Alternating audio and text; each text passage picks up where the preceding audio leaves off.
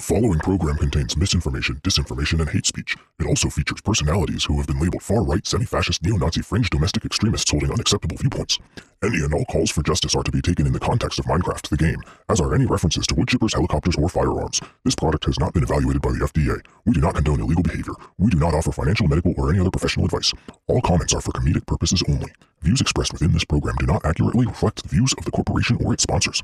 Use only as directed by medical professional. Use of this product may lead to cancer. Other known side effects may include but are not limited to hypothermia, heat stroke, sudden adult death syndrome, dizziness, nausea, irritability, cognitive dissonance, confusion, sudden onset dementia and Alzheimer's, winter vagina, erectile dysfunction, transphobia. See pamphlet for more details. War is peace. Freedom is slavery. Ignorance is strength. Consume. Obey.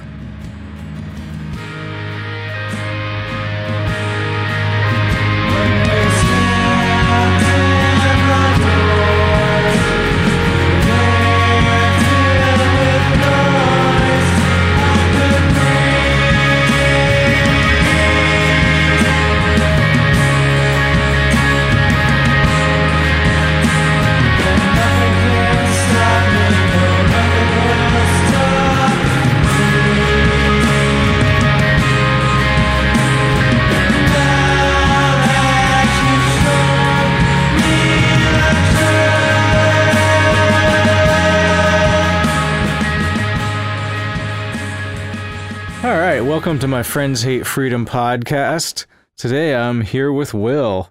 Will is an entrepreneur, real estate investor. He also does a lot of production work on the podcast Radioactive Theater, which is hilarious. And it's the only fiction podcast that I regularly listen to. So thanks for coming on, Will. Yeah, thanks for having me.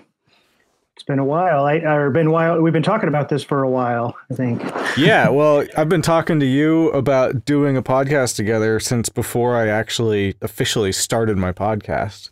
And so now we're finally doing it. yeah. I've been listening. I think you're up to like 10 or 11 episodes as of now. I don't know how many you have. This will probably be 11. Yep.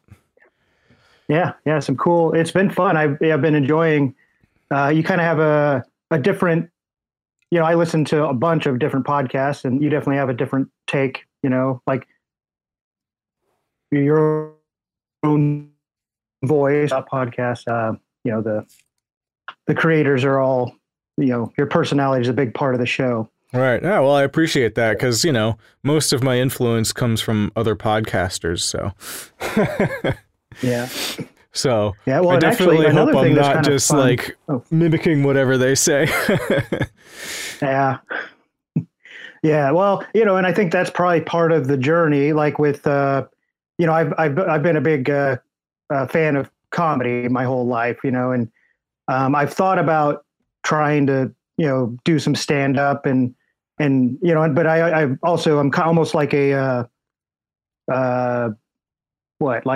not a scholar, but, you know, like I've studied the art of comedy. You know, I listen to comics on podcasts and about the process and the technique and, you know, they all say, or it's very common for somebody to start and kind of like be mimicking like somebody that they're influenced by, you know, and it takes a while to find your own voice, you know, and that's where you really start to make it.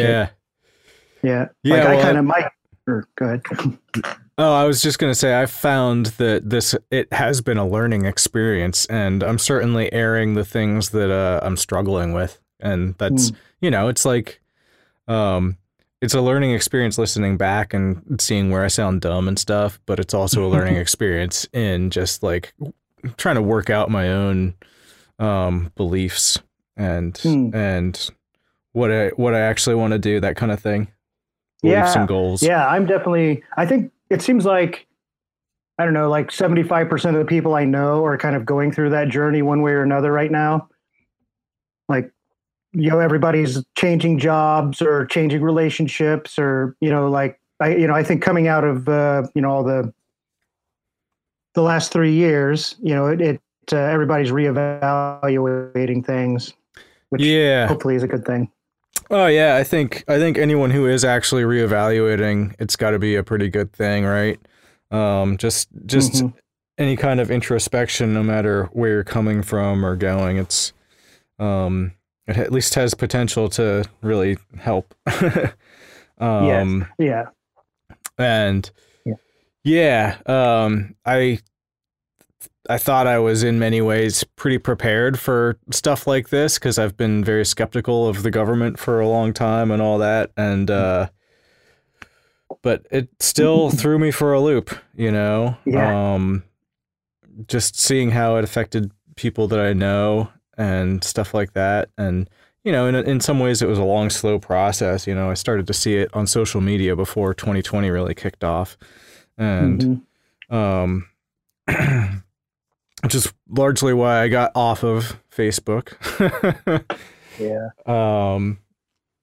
But yeah, I kept saying I was going to do that when I closed the coffee shop. You know, I kept saying, you know, well, I'm only on there to promote shows and stuff. You know, I gotta, you know, I have a business I've got to promote, you know, and now I mean, I'm still doing shows and events and stuff, but I'm like more and more thinking, well, I'm not doing that much stuff. Do I really need to hang on to that Facebook page? Like, I don't know. It doesn't really even seem very effective. You know, I've kind of created a parallel email list so I can reach out to people directly to keep people, you know, informed about shows. But yeah, you know, I do have, you know, a couple thousand people on Facebook that potentially see this stuff. So it's like, man, I only, you know, I have far fewer people on the email list, you know?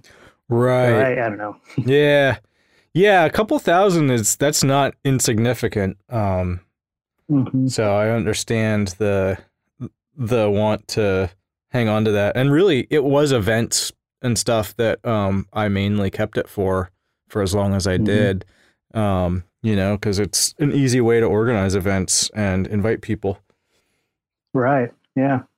Yeah. And that's, yeah, like I said, and yeah, it's hard. Yeah. Well, they, you know, of course that's kind of what they do. You know, they make it so convenient, you know, that's the, I mean, I guess kind of the trick with all this stuff is, you know, giving up freedom for convenience. You know, like, I guess there's a lot of talk of giving up freedom for security, but really convenience is the even sneakier one. It's more insidious. Yeah. It's easier to, I mean, I'll admit I still have my Amazon Prime account, you know, and it makes life so much easier. It benefits me in the immediate term, but I know that company probably doesn't have my best interests at mind, and the way that they sort of are shaping society in that kind of model is not necessarily the direction that we want to go in. Right. Yeah, well, and that's, you know, and that kind of points at like a philosophical thing. I'm always sort of, you know, struggling with it. It's like, you know, it's a tool.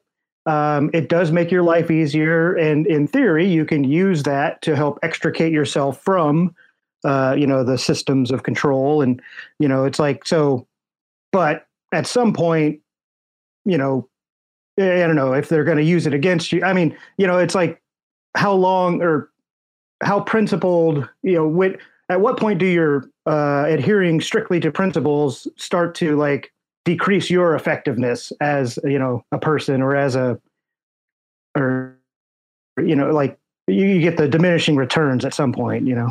Yeah. Yeah. So, it's hard because like there certainly are some companies where I'm like, oh, I really don't want to support them. And Amazon has been one where like I never quite heard that they did a vaccine mandate or something. Like I'm sure they were doing masking and stuff, but like they didn't have. I've never heard anything like specifically really bad about them, but I sort of, you know, understand that just as big and successful as they are, and that they're probably playing into the ESG stuff and that kind of thing. Like that's, I get that impression, but like I have not heard like really specifically bad stuff about them. So that like nothing that's made me go like, okay, I gotta get out of these guys, you know? I've heard with BlackRock, I would love to get out of. It's kind of impossible, but yes. Yeah. Right. Yeah. They've just got, their tentacles and everything. But that's right. That's kind of, Yeah, that's kind of my stance too right now anyways. It's like, you know, yeah, it just, I can't, well, I mean, yeah, I guess it is. It's the convenience, you know, and it's like, well, at this point, you know, I'm okay. I'm comfortable enough. I do, you know, I'll look at like an alternative website if I'm trying to buy used books or something like that first and see, you know, if they have it available, I'll buy there first, you know, but so many things, it just, yeah, it just seems like it makes more sense just to get it on Amazon, just easy. Yeah. You know, they really have, you know, perfected that system. So, your podcast has come up a couple times already. Tell me what's going on with that. I haven't heard any new episodes in a while. Yeah, I've been just ridiculously busy. I thought and I guess, you know, just for a little, I guess, context background. So I ran the coffee shop for the last 5 years. I stepped away from that in December. And I thought, okay, well, you know, there's an extra 50, 60 hours a week that I have to do something else with. And I thought, okay, yeah, now I can buckle down and start cranking these episodes out. But of course, you know, the vacuum has been filled very quickly. I started, I've been doing a play. We just finished our run this last weekend. We did a production of Kiss Me, Kate. That was a lot of fun. It was my first musical where I actually had not a solo, but parts singing where I wasn't just like in the background. Nice. Yeah, which is something I've done. You know, I've done some musical theater in the past just as like a ensemble, you know, singer. And I've done quite a few plays. And I really, that's something I have found that I really enjoy. I just kind of started getting into that like around 2016. And, you know, and I thought, well, you know, this is something I wasn't able to do when I was doing the coffee shop. So, yeah, I'll do this. And it was a great show. It was, yeah, just really came together. Oh, that's awesome. And the audience seemed to really enjoy it. But anyway, so that, you know, 3 days a week rehearsing, plus we also do our monthly Radioactive Theater live show, which is what the podcast, you know, is an outgrowth of. So keeping up with that, because I do sound effects, I like do sound design. I also perform in it, you know, and, you know, like during the show, I run sound and lights. Yeah, and I saw on that Facebook feed that you sent me that you were like sitting down at the soundboard, then getting up and going to a microphone to do a line or two, and then going back to the soundboard and looking all around. And that, like, yeah, you were definitely playing multiple roles there. Right. It's fun. It's like, I don't know, I guess it suits my, you know, my scatterbrained, you know, ness, you know, doing four things at once. But yeah, so, you know, and plus I've got a piece of property that I bought last year that I'm kind of working on, building my homestead on. And I put in about 270 trees over the last month. Plus, you know, I went to a couple of workshops and festivals. I went to Self-Reliance Festival, went to Nicole's spring workshop. You know, so I've just been doing a lot. Well, I've kind of been taking advantage of my newfound freedom, and my time management skills have just suffered a lot. Dude, you must put a lot of miles on your car going to all the workshops, because it seems like you make a lot of events. You were up in Washington recently too, huh? Yeah. Oh, yeah. Well, that one I actually flew out to, and that was just kind of a visit. My mom and my grandparents and my aunt and uncle. Like, there was a bunch of my family was actually out in Hawaii.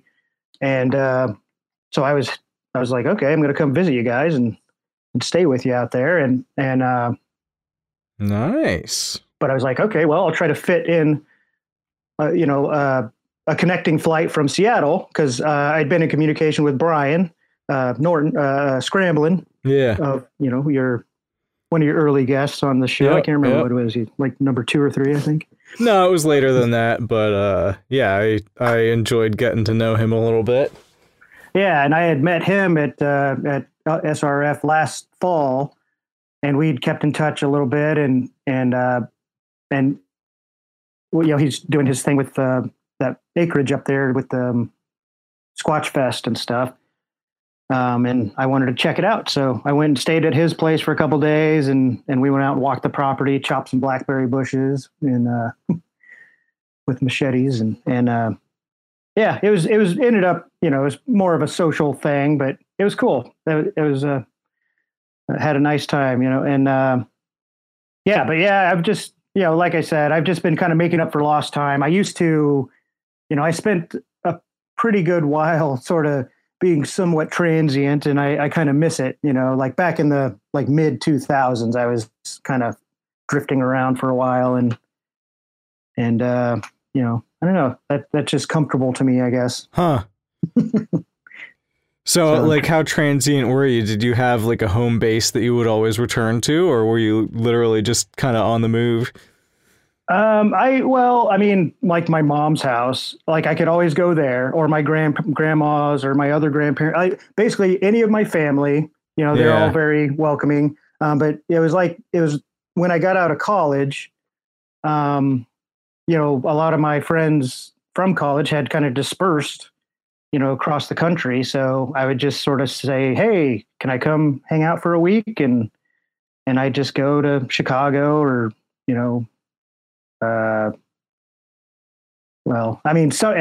Diego, but you know, West Virginia. Like I would just kind of, you know, cruise around and spend a week here and there. Nice. And at the time I was, also producing, videos, and like, I was like an aspiring filmmaker, and that is stuff that I had learned in school, and I'd made a couple short films and I produced my own DVDs, like fully, like the graphic design. I'd print the labels, you know, like I'd actually print the tops of the DVDs. Yeah, I've done some albums like that.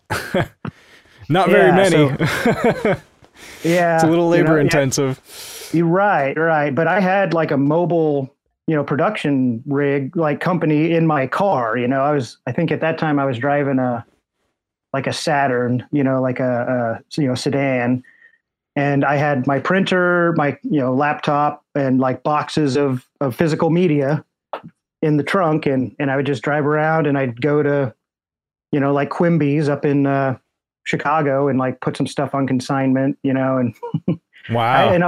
I had like produced a couple books for a friend of mine, which I had like illustrated, and huh. You know, I was just trying to kind of hustle, and, you know, it was just kind of having fun. So were you printing the books and binding them yourself, or how were you? Those I had professionally printed, just, you know, like a digital printer, just found them online, you know, that you could, I don't remember. It seems like you could get them for like $2 a piece or something like that. And, you know, try to sell them for 10 or 15 and right. Which actually, it's kind of funny. You know, I think the last time I looked, it seems like that stuff's actually gotten more expensive. I guess the physical media, which I, you know, whereas most technology stuff is cheaper. Yeah, that's weird. I mean, there's like print-on-demand services and stuff now, and I thought they weren't they're very expensive. Well, that's the thing now. It's like you doing like doing drop shipping through Amazon or something, where you don't actually ever handle the physical media. You know, I don't know. Right. It's been a while since I've looked into it. I could be wrong about that, but that was, you know, like I said, that was around like 2005, 2006 when I was doing that. So anyway, your Radioactive Theater. Yeah. See, you said you do a monthly live show. Have you been also working on some studio shows that'll come out on the feed? Because that one episode that you sent me the feed for. I mean, the live stream, it, you never released it as a podcast.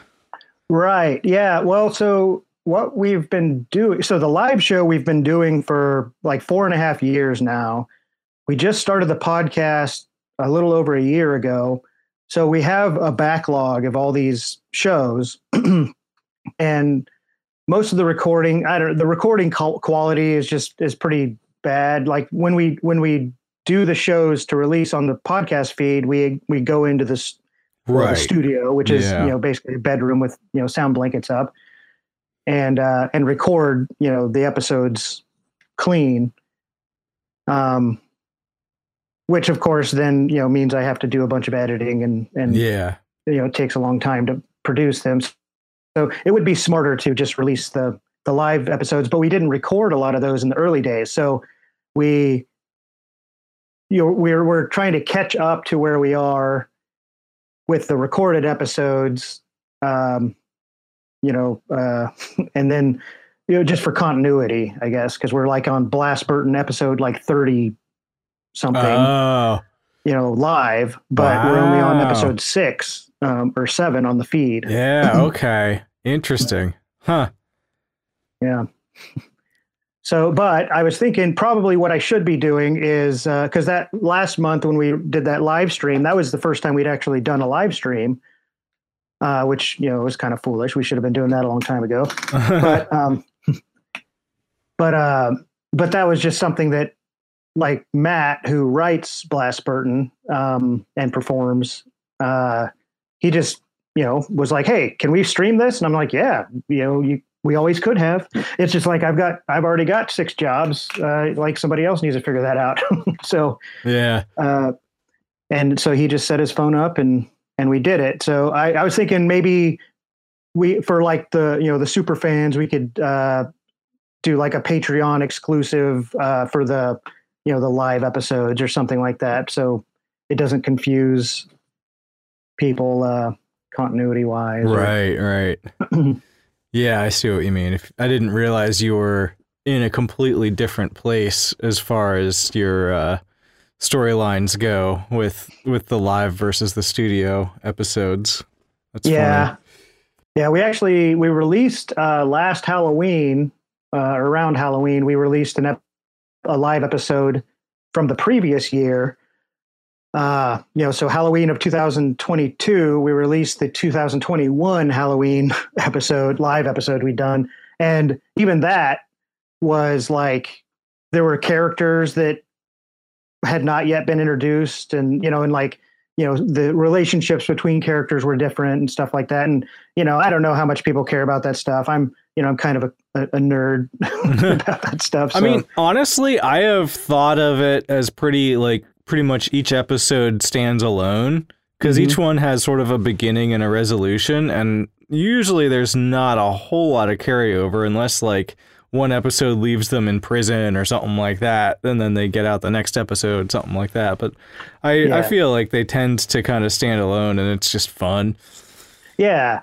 Yeah, right. Well, and so Blast Burton that I've mentioned, that's kind of our flagship show. That's the most popular thing we do currently. And it's a serial, kind of in the style of the old serials, where each episode, it does stand alone to an extent. There is, a self-contained arc, but they do tend to, they pretty much all end on some kind of a cliffhanger. And then the next episode, it resolves that cliffhanger, and then you begin the next arc. But then, of course, there's also a larger arc that goes, across 10 or 12, like the season. So they, ideally somebody could just drop in and listen and get some, satisfaction out of one episode, but, hopefully that they're, that, encourages them to, be interested enough to go back and listen to the whole series. Right. Yeah.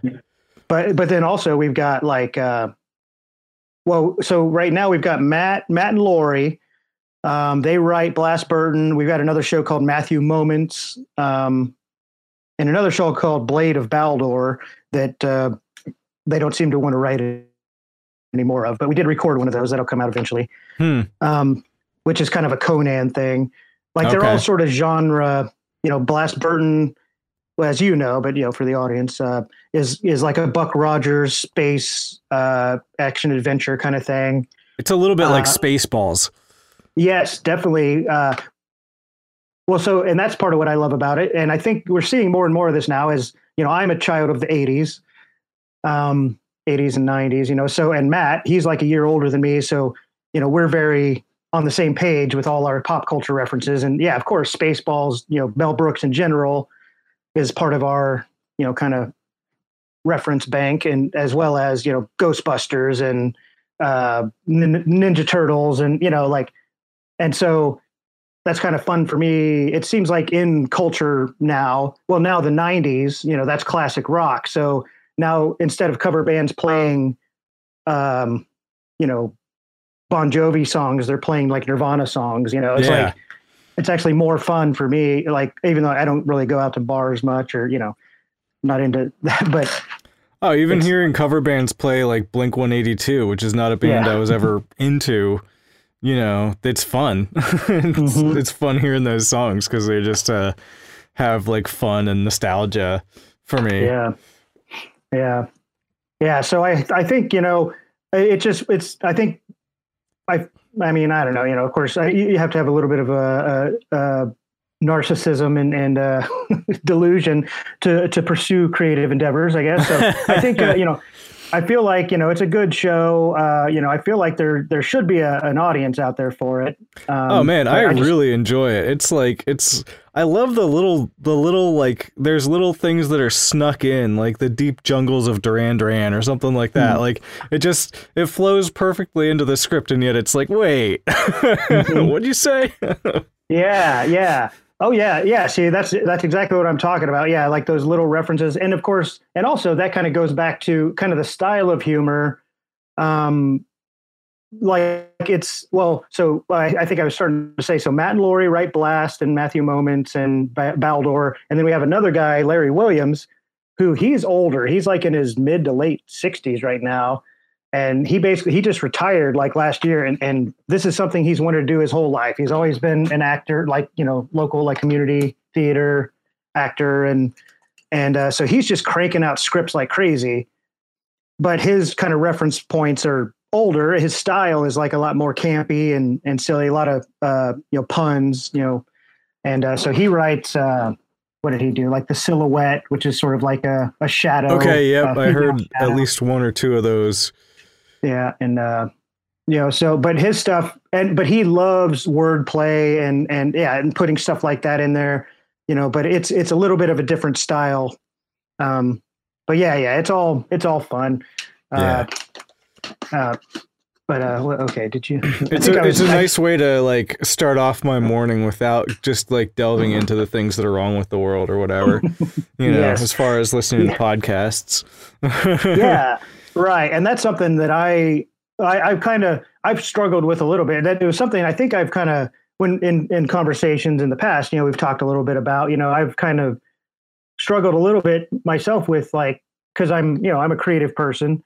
That's, you know, I've done music, I've done theater, I've painted, I've, you know, I draw, I do like every form of, you know, creative, expression, I guess. But, you know, in the kind of political homesteader prepper space, you know, it's like, you know, there's not a lot of value placed on that sort of thing. You know, it's like, you know, you want hard skills, you know, you can't eat a song, you know, but there is, you know, and that's something even back before I was as into that sort of thing, you know, I kind of was questioning, you know, the pursuit of it, of the, you know, creativity, you know. Yeah. But, you know, I just saw a quote from, or I just saw like an interview with somebody. Oh no, it was actually, I was watching a show and they were talking about, I don't know, like coming out of World War II or something and like going to a play and just like being so inspired. It just, you know, kind of,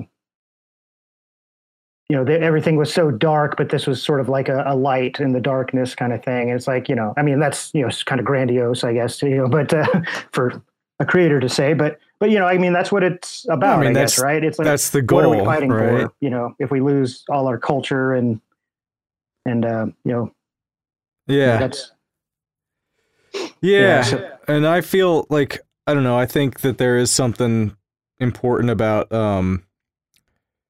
like if you think you have something to say, then say it, and don't just stuff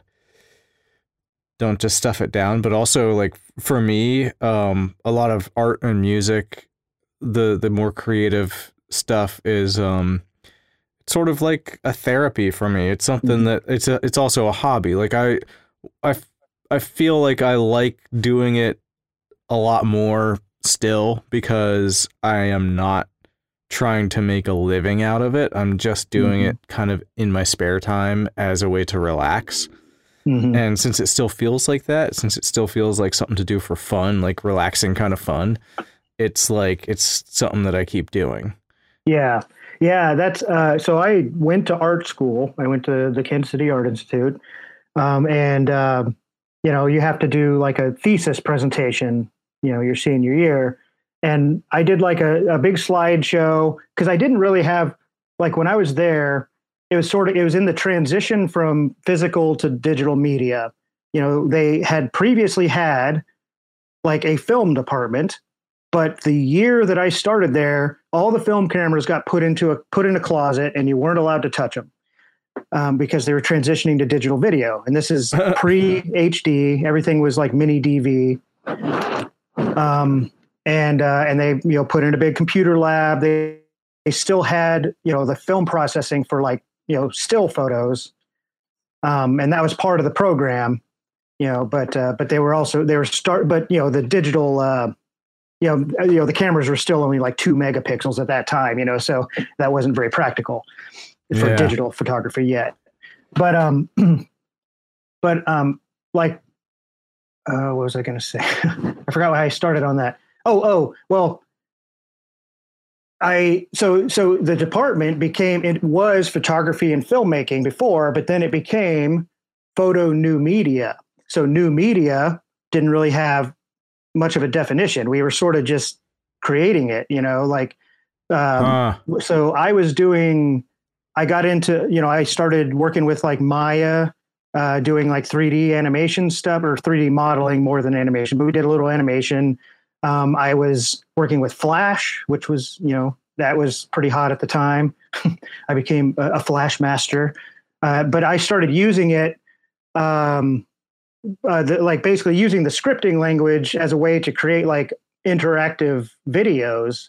So I was kind of using it in a way it wasn't intended, and it wasn't really practical because video compression was so bad, you know, I'm, you know, at home at the time. I was still on dial-up, you know, and videos, you know, super is not practical on dial-up, obviously. You know, nothing remembers video that. Is.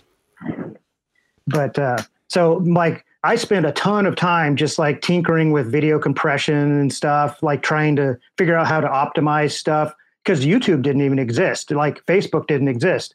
Like, you know, there was, you know, you had to like upload your video to a server. And people would stream it from the server or download it, you know, like, And I kind of like, anyway, so the stuff I was doing, it had a performative aspect to it. It had a, like an installation aspect, like it was all over the place. You know, I was like building electronics, you know, like, so I just didn't have a discipline really, you know, it just, and then coming out of it, you know, I started doing, like website design and, you know, cause that was where the money was, you know, it was pretty easy to make some money building some websites and, doing graphic design work and stuff like that. But I've always, you know, I always wanted to do the filmmaking, side of things. I can't even remember why I went off on that tangent. What was your, we were just talking about like arts in general and like, why we do them, I guess, or I guess that was about it. And that's something, you know, and kind of, you know, I always I like the, you know, I love romanticism of the artist, you know, like I always like these you know, weirdos that would, you know, take things too far, you know, like the Vito Acconci was a guy that would do. Well, and actually, like in my band, you know, we were kind of like a performance art thing, but we didn't really think of ourselves that way when we started. But like we were compared to like G.G. Allen, even though we didn't know who he was when we started. because it was just very violent and you know, we didn't ever shit on stage, but there was blood, there was urine, there was vomit. It's funny, but you've told me about this before, but it's still not it's not my mental image of you and like what you're like at all. Yeah, it was like a different person, you know, like, or you know, it's like I was playing a role, you know, in a way. But it was, you know, when it started, it was like an honest, like cathartic thing, you know. It was, you know, and that's another, you know, kind of thing I've realized or I've kind of thought about, you know, since, that I think we were sort of creating an initiation ritual for ourselves, you know, to entering manhood. You know, we were putting ourselves, you know, it sounds extreme to say, you know, but we were putting ourselves in these like situations that were, you know, probably not life or death, but we were putting ourselves very much in harm's way a lot of times, you know, as part of these performances. And, why? Just because of antics on stage, or because of repercussions with offending people and stuff like that? It was more, well, there was a little bit of repercussions but back then, you know, things weren't quite as, you know, there was no cancel. No, I mean, right. You know, we did have the cops call on us a couple times, you know, but, you know, so, I mean, that's one form of canceling, I guess. Yep. But, enough to shut a show down. Yeah. But yeah, really, it was just us. It was internal. Like we were just kind of trying to self-destruct or something, like on stage, and you know. And I think toward the end, it got turned a little more outward, and that's where I kind of decided, like, this is becoming, you know, it's not what it, you know, we need to end this. It's not going to a good place. Like we, you know, and we weren't ever like super violent with the fans. That was like collateral damage, you know, but we did start like kind of targeting the venues. Like it kind of like it was our goal to get kicked out and never invited back, you know, to every venue we played in the last like year that we were banned. Oh man. Sounds like destruction of property happened. Yeah. Oh yeah. Oh yeah. And yeah. But you know, and it was funny, like, it was like the more permissive the you know, the venue, you know, the more we poured it on. We would just push everybody to the breaking point. Push it all the way.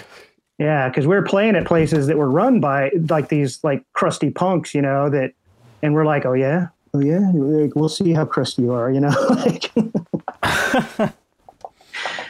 but I don't know. It was like I said, it I don't know. It was fun. It was, but. It was I was a different person back then, you know, and I learned a lot from it. You know, and we're actually talking about doing like a reunion show. But now that I'm like a middle-aged, you know, I'm a different sort of crusty now, crusty and old. And, yeah, it'd be fun to just do, I mean, we actually got together and jammed, a couple of us, about a month ago for the first time since, like 2006. And it was pretty cool, pretty fun. Yeah, that's cool. I still get to play music every once in a while. My one buddy, Glenn, he has a studio in his basement, and he's got a really nice drum. Like, he's got a really nice studio, honestly. He's got great drum mics and everything, and some real, like, tube amps and stuff like that, some nice mics, and... So it's nice when we can get together and do something. We usually, you know, we're not very productive, and we only get together once every, you know, couple weeks, month, whatever. But it's good to get to play a little bit when we do. Yeah. Yeah. I've got a guy that I play with. I mean, it's kind of like that. It's we did about 3 years ago, we were getting together every week. There was a third guy, but he died in February of 2020. So we, you know, didn't play together for 6 or 9 months after that, because it was like his band, and we were sort of backing him up. And but then, yeah, we started getting back together, and that's another thing though. Over the last couple months, I just haven't had time for.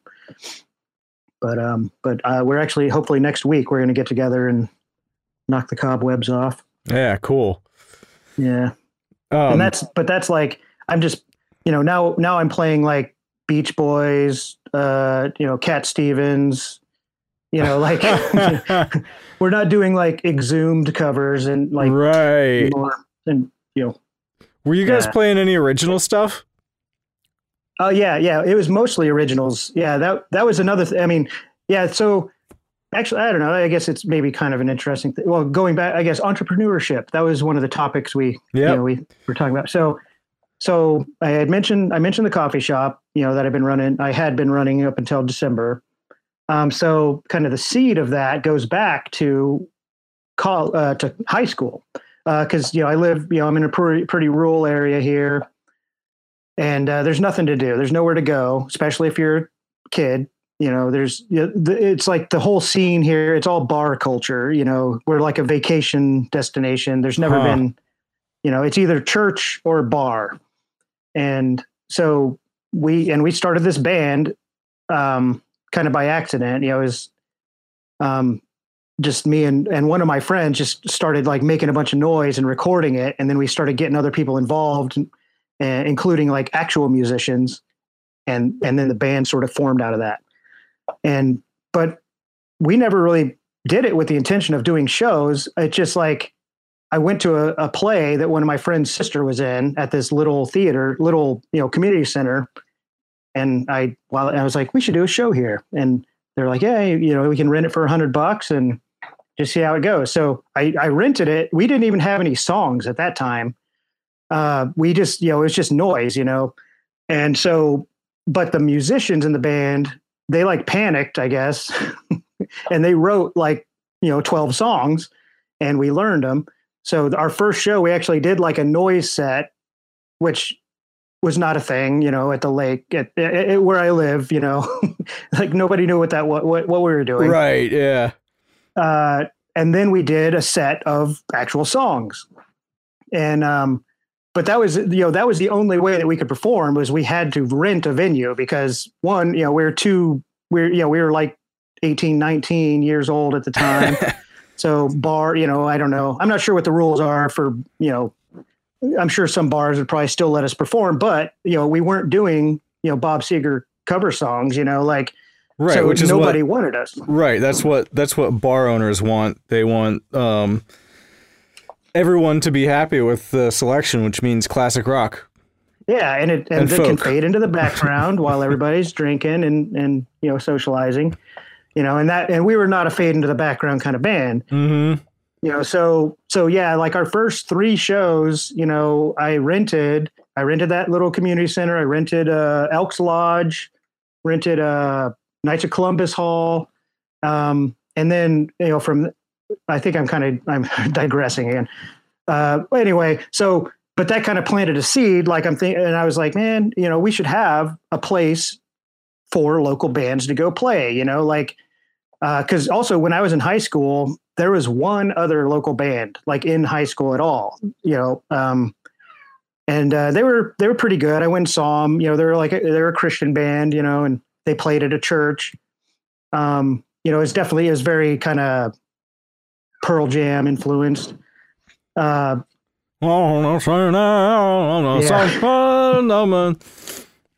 actually really like Pearl Jam. At least that the first album 10 is amazing, and it kind of went a little downhill from there. I still like I have most of their albums. Yeah. Oh yeah. You know, I mean yeah, it's you know, the hipster in me hates to admit it, but oh yeah, I'll you know, Pearl. That was the only album that they had Candlebox's drummer. Oh yeah, yeah. The guy who's Candlebox's main drummer. He I don't know if he's still with them, because they're one of those bands that got back together after 20 years. But yeah, Pearl Jam's original drummer ended up being Candlebox's drummer. Yeah, that makes okay. So I had this friend that was obsessed with Pearl Jam. Like I remember it was like 98 or something like that. I went over to his house. He had like 63 Pearl Jam albums. There was all these imports and stuff like, and this was, you know, pre-internet. I mean, internet existed, but like, I don't know. It was a very impressive thing, you know? And he was also a big Candlebox fan. And I never really made the connection. I didn't know that that was a thing. But I'm sure that's probably why he was a big Candlebox fan. They were in that 90s grunge wave, you know.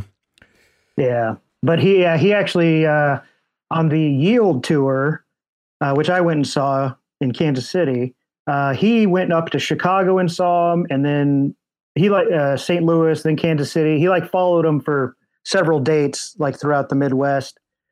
And I guess, and he he was part of the Eddie Vedder book club and threw a book on stage, hit Eddie Vedder in the chest, Jeez. With a book. He was he's like a Mark David Chapman level super fan, I guess. No, was that the guy that shot John Lennon, or is that the guy that shot? Not Mark David Chapman. I can't remember right now either. If I come up with it when I'm editing, I'll cut it in. All right. If not, we'll let the fans yell at us from their isolated headphones. Yeah, but anyway, I guess back to the point. So I always thought, someday, or well, actually, I was trying. Anytime I'd hear anybody trying to put together a venue or a youth center or anything like that, I would try to support it and kind of spread the word and and it just nothing ever stuck. And so 20 years later, I start this coffee shop and that was kind of one of our foundational things is, we did, open mics and poetry readings and brought in comedy and bands. And because also there's nowhere at the lake for singer songwriter type bands, Right. Yeah. And a coffee shop is the perfect place for that. That's where that's the typical, where a singer songwriter would play. Yeah, right. It's kind of the classic, the Bob Dylan, Lenny Bruce, Yep. That's what I was going for. That was the vibe, and we did a pretty good job of it, but unfortunately it just, didn't work out management wise and well, it sounded like you had actually started to turn a profit when you decided it wasn't what you wanted to do, right? Well, we were a lot closer anyway. It was, okay. It was never very profitable. I lost a lot less money, the last year that we were open, but that was, mainly because I didn't have a manager and I was doing it myself. And that wasn't really that wasn't my plan. Not how you want to live your life. Right. Yeah. Yeah. Cause that's why I hired somebody in the beginning one thing, I didn't want to do it for one thing, but the other thing is it's not really part of my skill set. That's like a restaurateur, manager of, a place like that, there's a personality type, and you've got to like dealing with people and going out and networking and, and I don't know, and that's not me. Yeah. I think that's, I don't know, that might be a cop out, but I definitely got that. I don't know. It just, I couldn't seem to, I'm more of a back of the house kind of guy. No, that makes sense. That's kind of, when I think about starting a meadery, which I've been thinking about for many years now, I don't like the idea of so much of the customer interfacing stuff, mm-hmm. even though I'm fairly personable and everything, it's that one person who would be a pain that would just drive me up the wall, mm-hmm. or something like that. And some of the business management side of it, it's not appealing to me either. Yeah. But actually making the product and selling it, that's something I could be totally into, Right. So I get that. But anyway, so you sold your coffee shop because it wasn't turning out how you wanted it to, or it wasn't, it was just taking up too much of your time and whatnot. Yeah. So you sold it, but you still have a good arrangement there where you can do shows there, right? Yeah, right. Well, and actually, and you'd mentioned that I'm a property manager or whatever. I can't remember, how you put it at the beginning, but yeah. So, I mean, I actually still own the building. That was that was always my plan C, if the coffee shop didn't work, I could always just sell the building, but luckily I found a lady that wanted to operate it. And so she moved in and she is one of those restaurateur type people I was talking about. She actually loves it. You know, she's very passionate about it. She's, you know, everybody in town knows her, you know, like, oh, nice. And, you know, so, and she has that kind of local culture development passion that was, you know, it's not, you know, she's like flipped from where I was, where, you know, the coffee shop was just the means to the end of having a venue. You know, I thought, well, a coffee shop will pay the bills. Then I could bring in whatever acts I want. You know, I don't have to worry about, you know, but she's, you know, she's more on the side of like, I'm running this coffee shop as a business, but I still love to have bands and comics and stuff come through. Right. So I'm kind of, I'm still, to some degree, I'm still booking some shows. I'm still, you know, running some open mics there and doing the Radioactive Theater show there. I am, you know, right now, you know, it's almost like, you know, it's like getting out of a bad relationship. It's like, sometimes it's hard to go to the coffee shop and like, you know, it's like painful. Yeah. So I've been distancing myself a little bit, just here, you know, it's only been, you know, a few months now, but I think at some point I'm sure I'll kind of rebound and I'll start booking some more stuff. I've been sort of, but you know, it's also a valuable skill for her, you know, I've been sort of, to find her own events and stuff. Yes, exactly. Because people are still contacting me about booking stuff. And instead of me booking it, I send it to her. And I, you know, kind of went through a process of saying, you know, here's how I usually handle, you know, ticketing and you know, we usually, you know, we'll split the door or we'll offer them this or, you know, I have different ways of handling different types of acts and stuff. And I kind of just try to give her some guidance on that and let her take it over. Yeah. Well, that's cool. But, so yeah. Let's talk about, your land development, all that stuff. Cause that's where that's like your job now.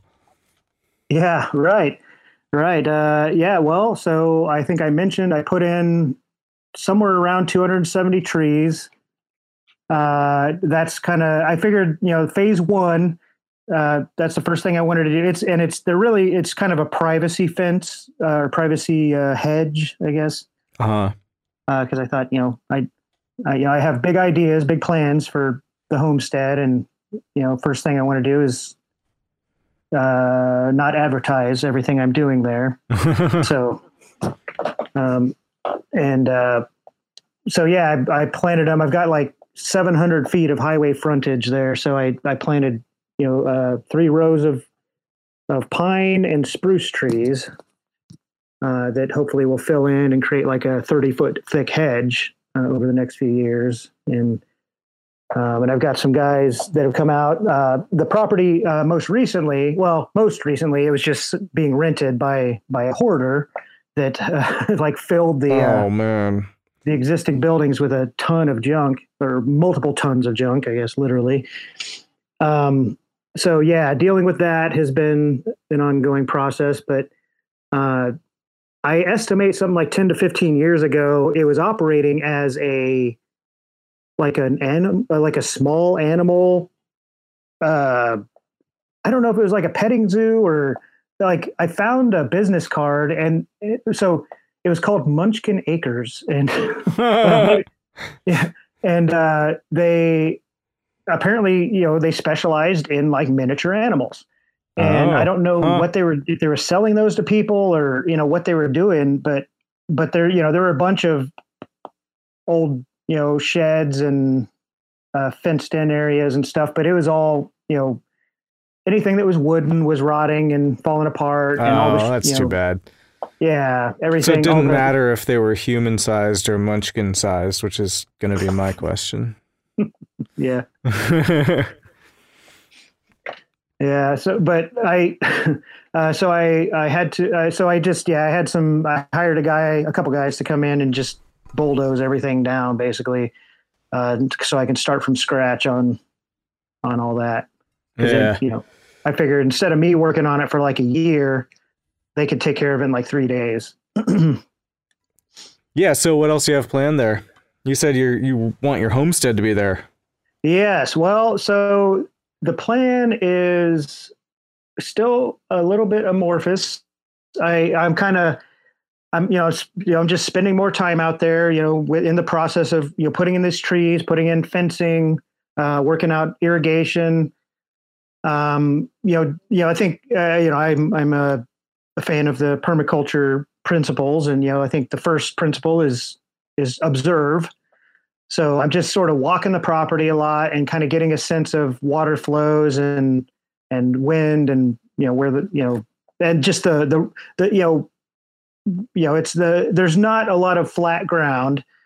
So picking sites for things, it's like, well, this would be a good site for a house, but also maybe that'd be a good place for a garden. Maybe what's the priority, and, this is the time to decide and to design it on a large scale. So, yeah, I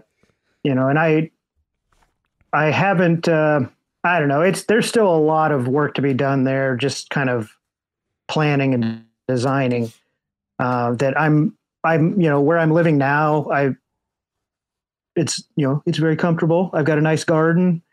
So I'm not like in a big rush to move out of here. I'm kind of, well, that's a perfect situation. Yes, exactly. Yeah. But it also, it doesn't give me a lot of motivation. Oh yeah. There's that. But this has been, again, this is like another thing that goes back 20 plus years. This is what I've always wanted to do. 'Cause I'm a little bit limited 'cause I live in town currently. Right. And I just love to get out there, I feel you there. We've got a nice plot of land, but we are in town and that has its limitations.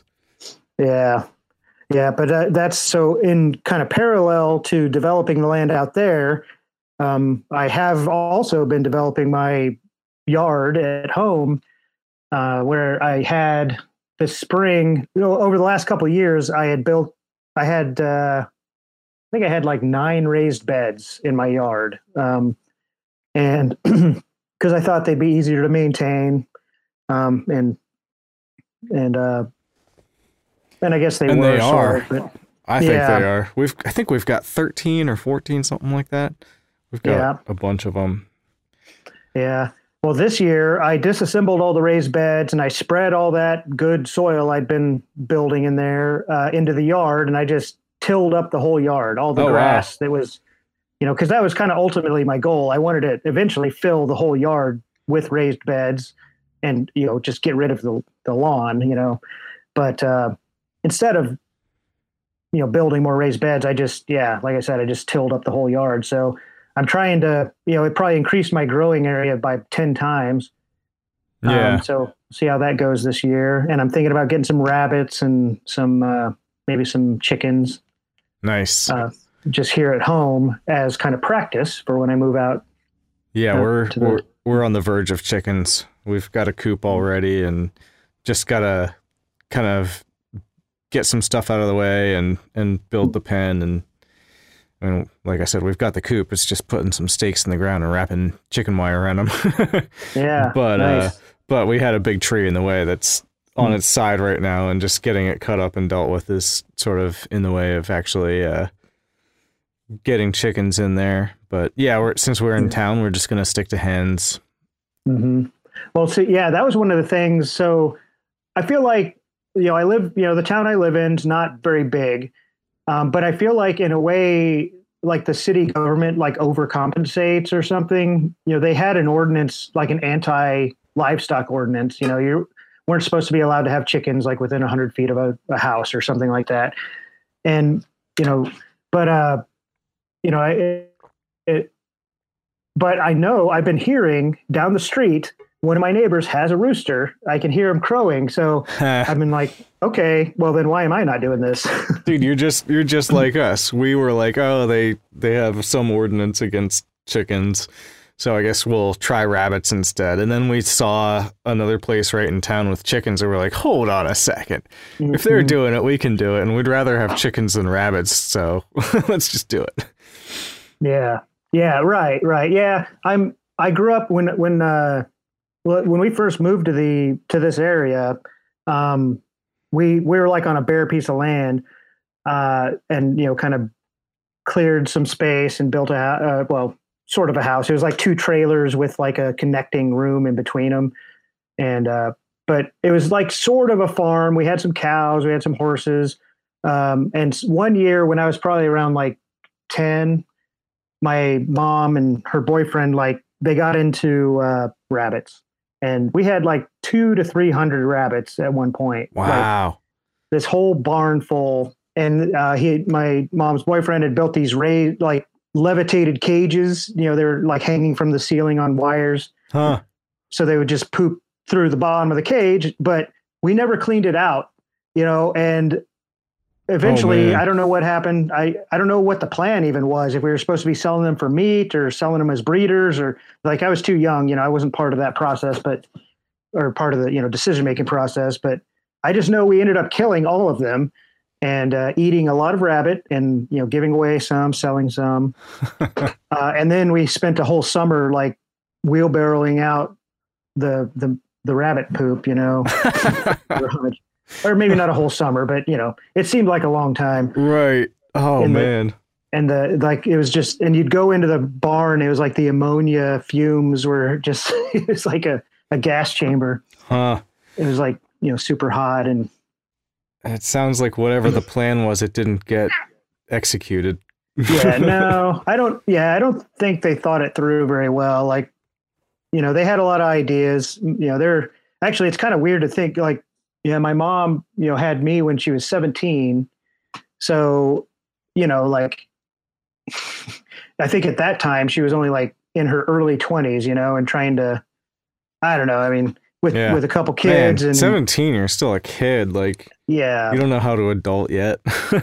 Yeah. Right. Wow. Yeah. I thought, you know, I was, you know, now I'm like in my 40s and just thinking like, yeah, when she was my age, like she had adult kids, you know, like, you know, I remember thinking when I was in college, it's like, you know, I didn't have to grow up. Well, actually I kind of did. I was like the man of the house for, I guess, I think that has contributed to my responsibility later in life. Kind of learning how to microwave your own dinners.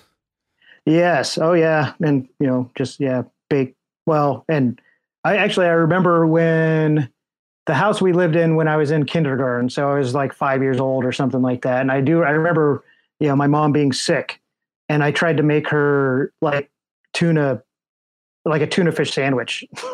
And it was, so part of this, I have like, you know, flashes of memory, but it's also a story that she's told. So, you know, I don't know how much of it's,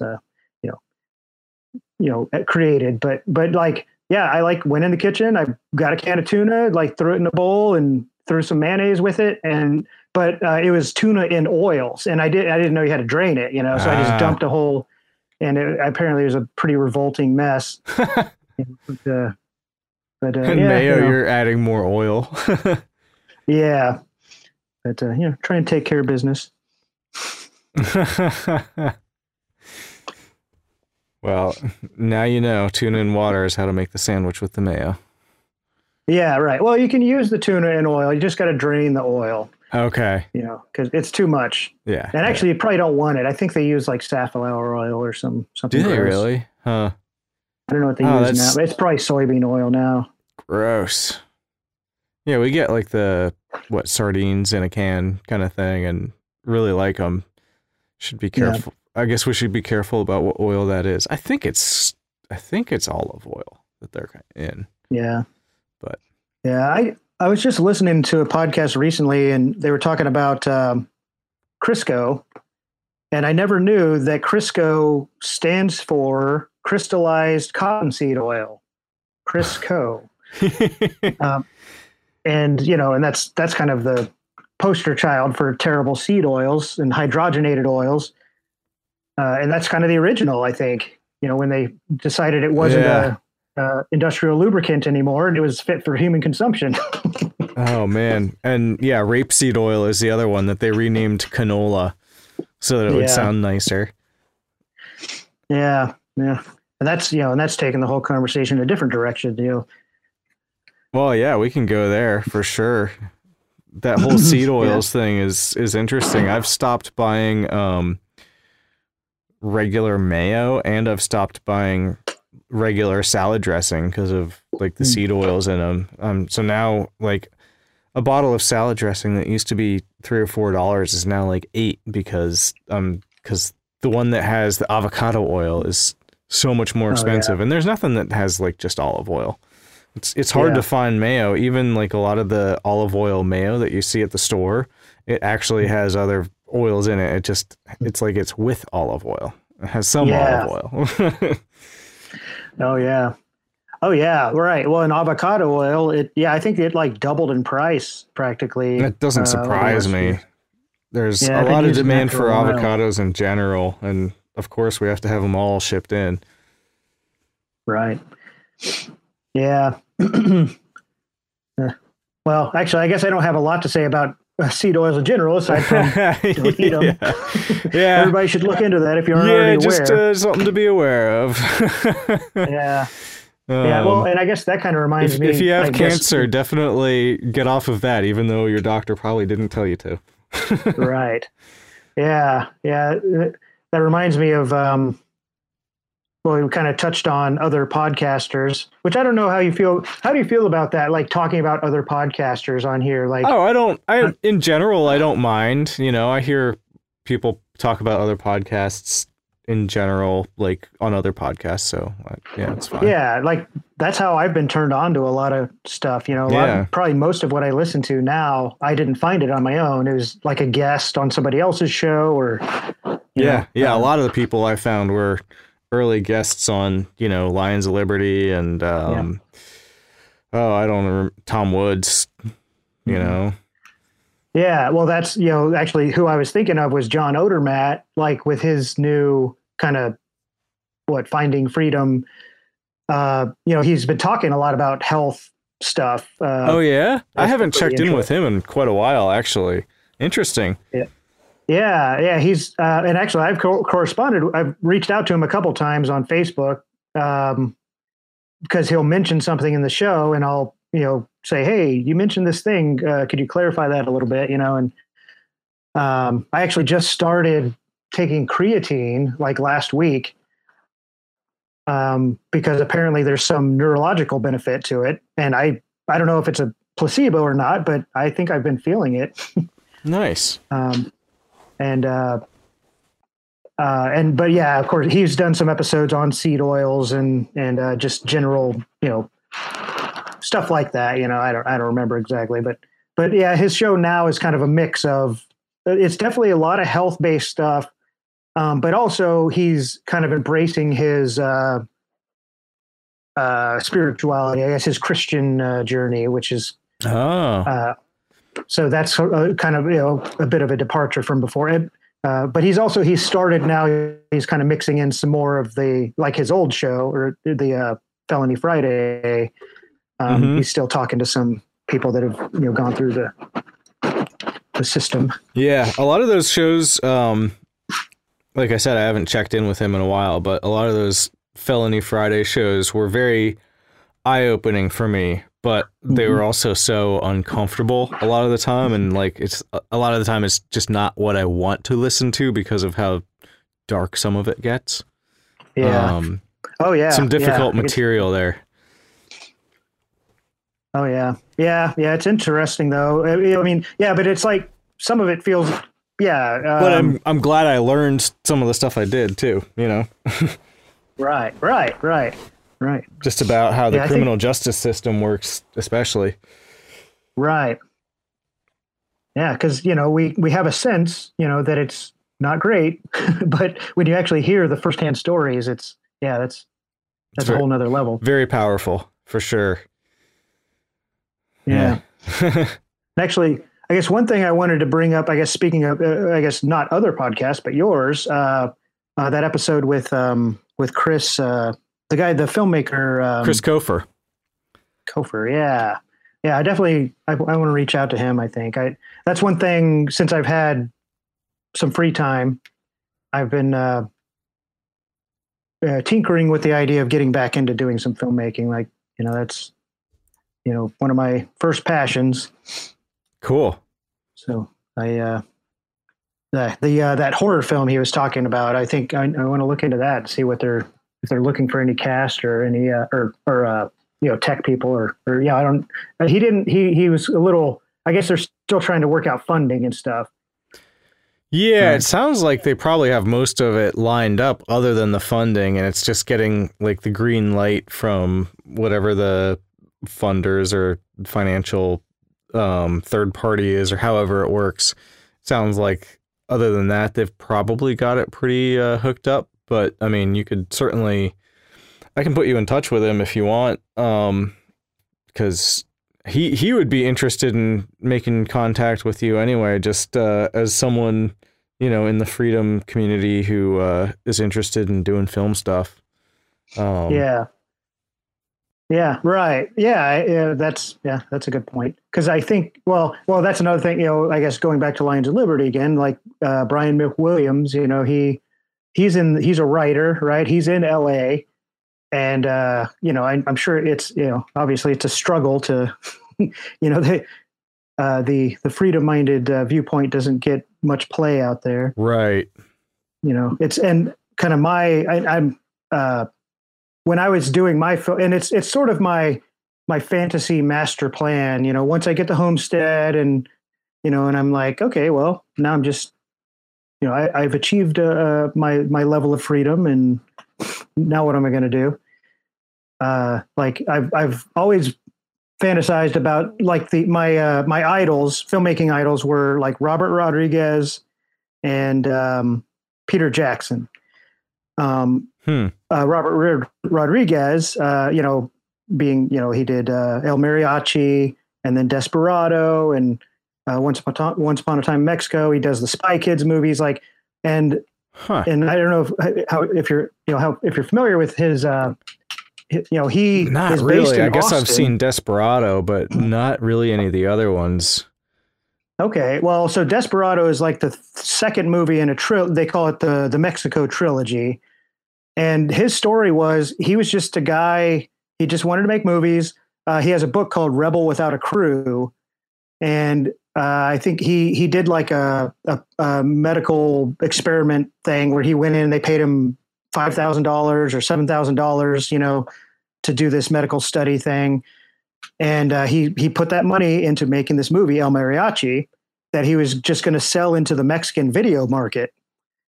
Just an action movie, you know, nothing fancy. But he lit it, shot it, you know, his camera, you know, didn't do sync sound. So he had to, though, he would shoot the scene and then record the sound, and then he would like sync it up later. You know, I believe he did all the music himself. You know, he was a one-man film production unit. Wow. Like, and this is on film, you know, in the, late 80s, early 90s. I don't remember exactly when it was, but so he, yeah. But you know, the film, I don't remember how it did it, but somehow it got into like the Sundance Film Festival and became this sensation, and, you know, ended up making millions of dollars, and he became, you know, like a Hollywood player, but he is still based in Austin. He's like created his own film industry in Austin. He still, as far as I know, operates out of his own house. He's got like a loft over his garage, and he does his own music production. He does his own green screen stuff. Like, you know, he's just developed his own like little industry there. Wow, and that's really something. Yeah. And the Spy Kids movies alone have grossed over $1 billion now, apparently, you know, as of, I mean, this is old information, like 10 years ago. And he's, you know, now he has a TV station or TV network, El Rey, and, you know, so he's just living the dream, you know? So that was always, that's always, you know, been, you know, like a fantasy of mine, and I'm sure thousands of other people. Yeah. But, and then Peter Jackson, you know, he, you know, famously has, you know, he did the Lord of the Rings movies, yep. King Kong, you know, he's huge, right? Didn't he do Avatar as well? That was James Cameron. But I wouldn't be, well, James Cameron's pretty into the visual effects stuff, but, well, one thing that Peter Jackson did is he created a visual effects company that's called Weta Industries or something like that.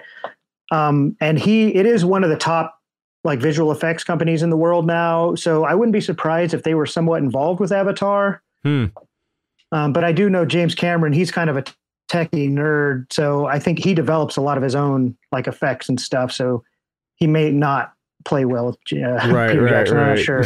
Gotcha. But so Peter Jackson, he started out, you know, he's from New Zealand, and he just like, his first movie was called Bad Taste.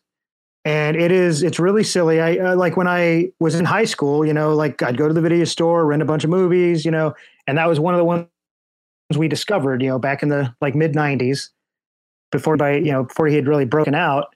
And it's gory and it's gross and it's, you know, it's obviously very low budget. He made it over the course of 4 years and, you know, it did pretty well. They made like this really crazy, like puppet based movie called Meet the Feebles.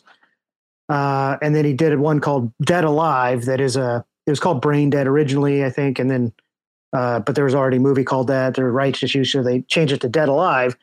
And it's like I think it did at one point, and may still hold the record for most blood used in a scene. Or there's like a pretty famous scene that, yeah, I won't spoil it, but it's worth checking out. It's like a horror comedy thing. It's pretty impressive. Like you can see the guy was a master of his craft, you know, like even on low budget, you know, he was visionary even in those early days. But he did the same thing, but in New Zealand, you know, he created a film industry that basically didn't exist before. And now it's, you know, one of the biggest in the world, you know, and like I say, you know, going back to the narcissistic delusional nature of creative people, you know, that's one of my, you know, kind of fantasies that, you know, now I'm, you know, probably too old now to actually achieve it here. But, you know, someday I might, I think about moving in that direction, trying to create like, you know, some kind of a studio here, you know, in the middle of the country as, you know, California burns and you know, they may be looking for some, you know, they've already been headquartering a lot of stuff in Georgia and Louisiana and Iowa. Yeah. Yeah. Well, I mean, if it's something you want to build anyway, and then you're able to get some customers in there, then that works out pretty well.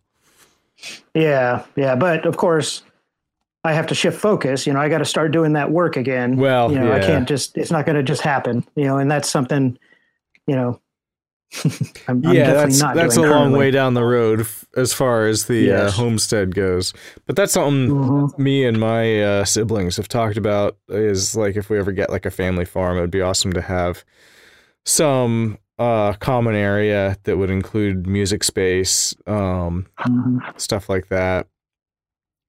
Yeah. And that's one thing. So and I guess like as events center type stuff too. Oh, sorry. Yeah. Yeah. Oh yeah, for sure. Yeah. And so, you know, and I've developed, you know, I've run a venue, I've booked bands, I've booked comics. I know how to operate that. You know, I do the performance side. I do the tech side. You know, I've been developing skills that could be applied to, well, like something like that, a performance venue. It's been like 10 years since I've really seriously done any like filmmaking stuff, but you know, I feel like I could get back into that without too much trouble. Like, you know, everything's kind of going into the quiver, you know, and I just got to decide what I'm going to execute and push for. Right. And that's kind of where I am now. So how is it like managing, like being a landlord, managing the other properties and stuff? That is something that I did have a really, so I went into that with a friend, and kind of the division of labor was he dealt with the renters and I dealt with the books and the logistics and so yes, which was, you know, basically what I was trying to replicate with the coffee shop.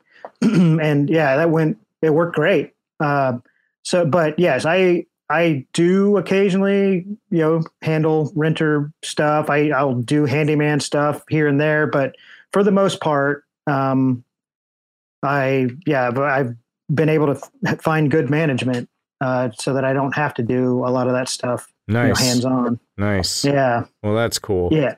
Yeah. Yeah. And I guess, you know, I mean, going back to like the entrepreneurship side of it, because I you know, I have people ask me all the time about, you know, how to get in the business and, you know, and, you know, it's, you know, there's no magic to it. You know, I mean, there's some luck and being ready for opportunities. You know, I mean, that's, I guess, what one definition of luck is, what is it? When opportunity meets preparedness or something like that. Yeah.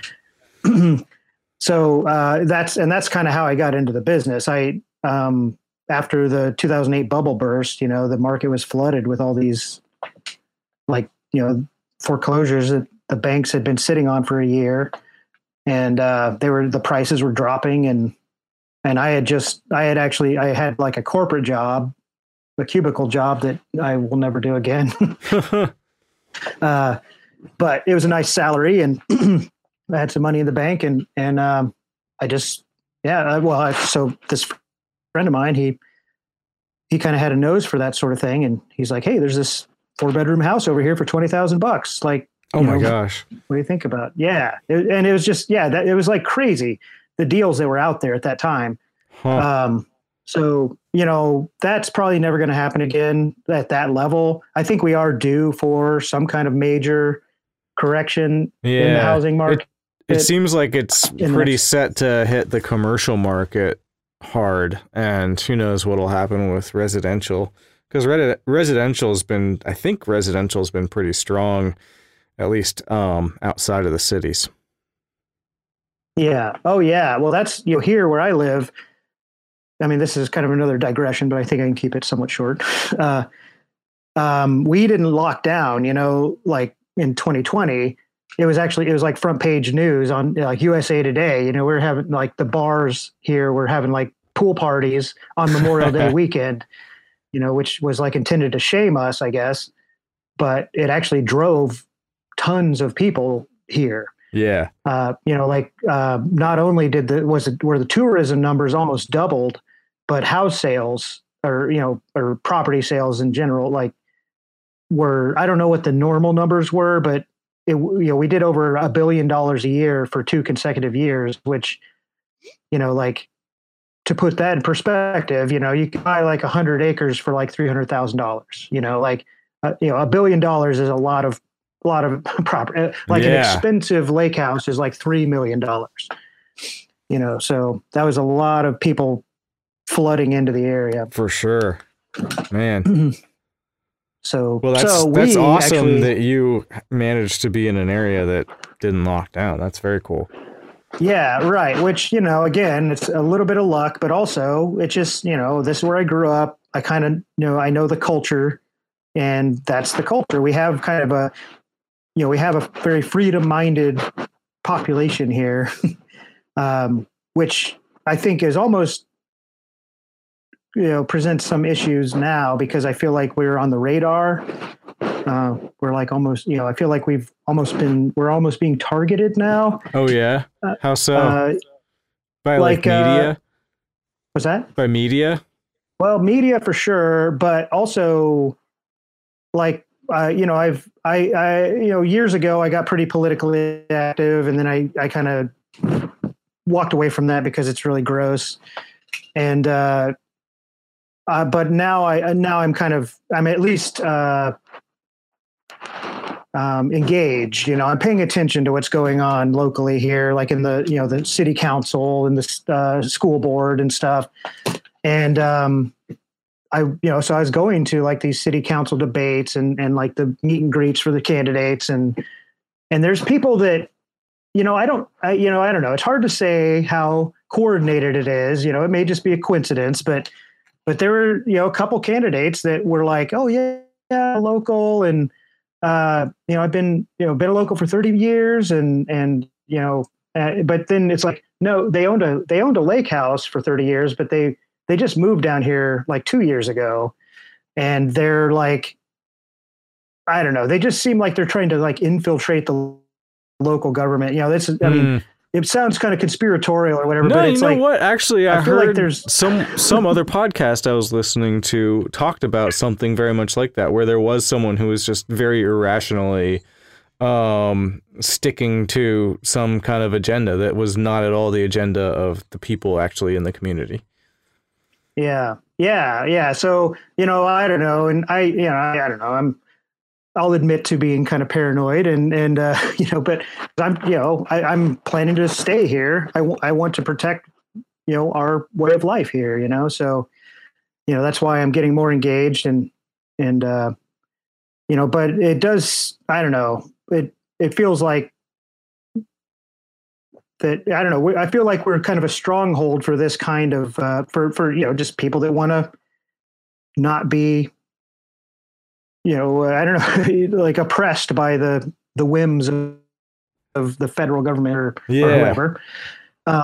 But like where that is sort of an issue is I think people here are so comfortable. They've never had to face that, you know, we've always just kind of went, you know, like under the radar.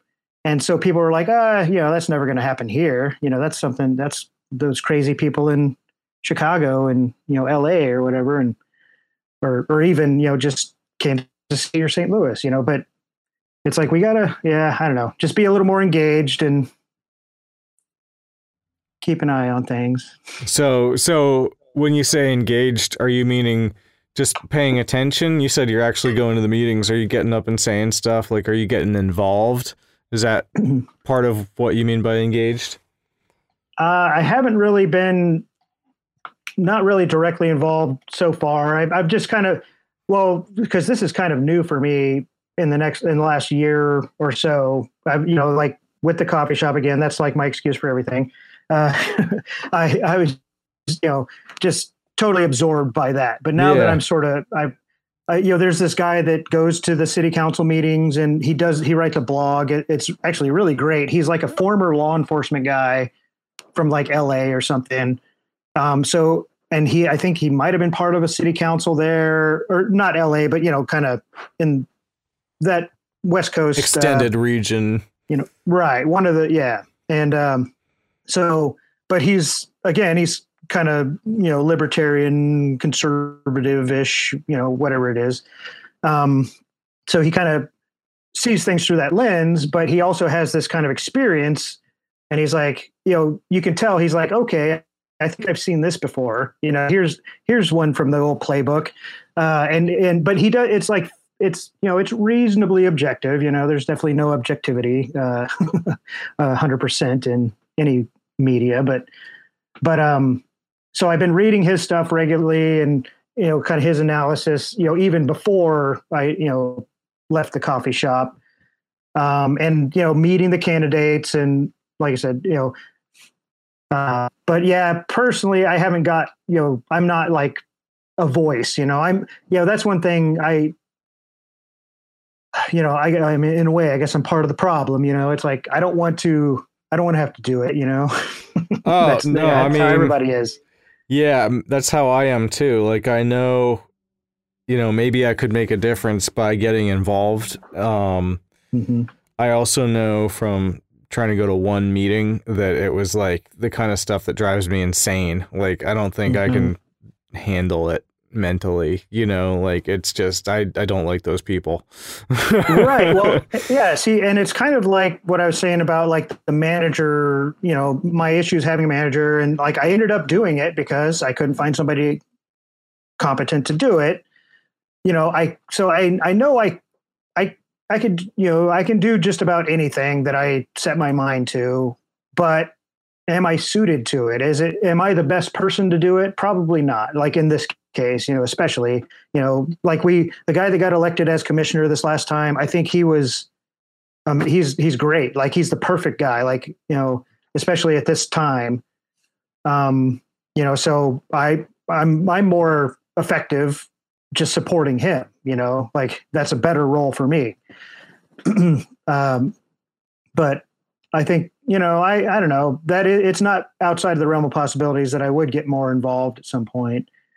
You know, I just kind of, you know, I'm just watching and, you know, hoping that doesn't become the case, you know, and we get, you know, we continue to get good people that are actually wanting to do that. Right. Yeah. Well, that's good that you do have some good people there wanting to do it. Yeah. I mean, right around here, we're about to have the primaries tomorrow, and I'm still registered libertarian, so it's like, well, I guess I can't really go and even vote, you know, like even that small amount. My dad has started working the polls since he retired, and so he's like, he puts a lot of effort into this stuff, and yeah, I feel a little bit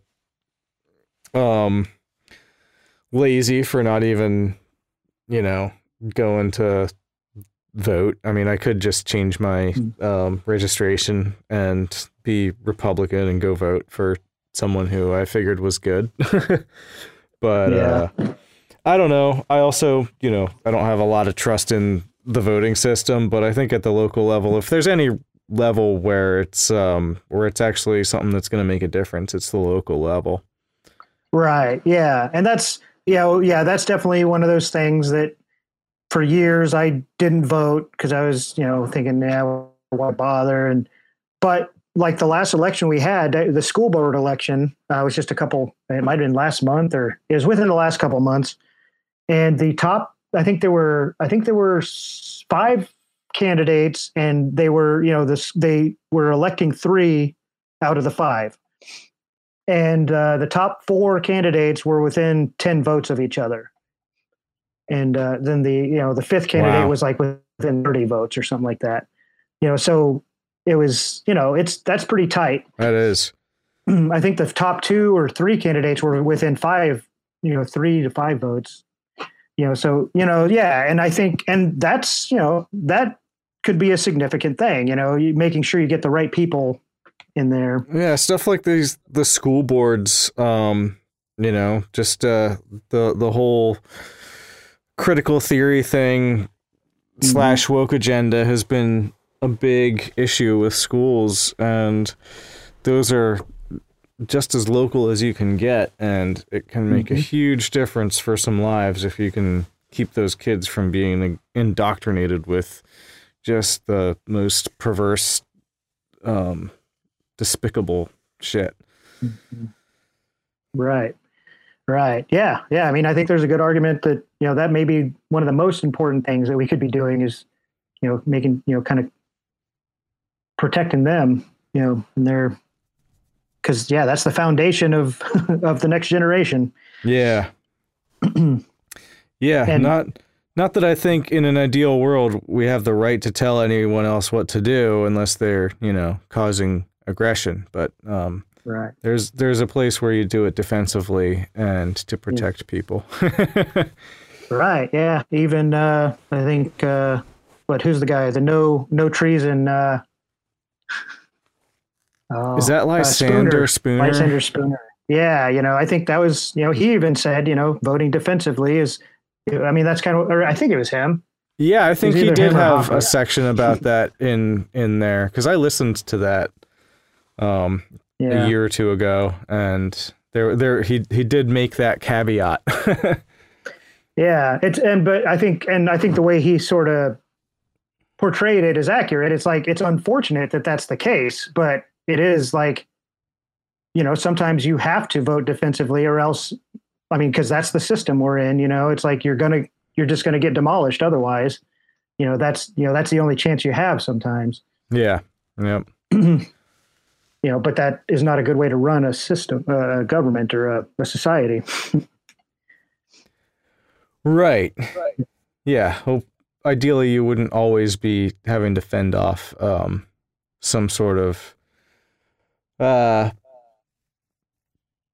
oppressor or whatever. But it kind of is just the way of nature, is that you do always have some sort of challenge to your freedom.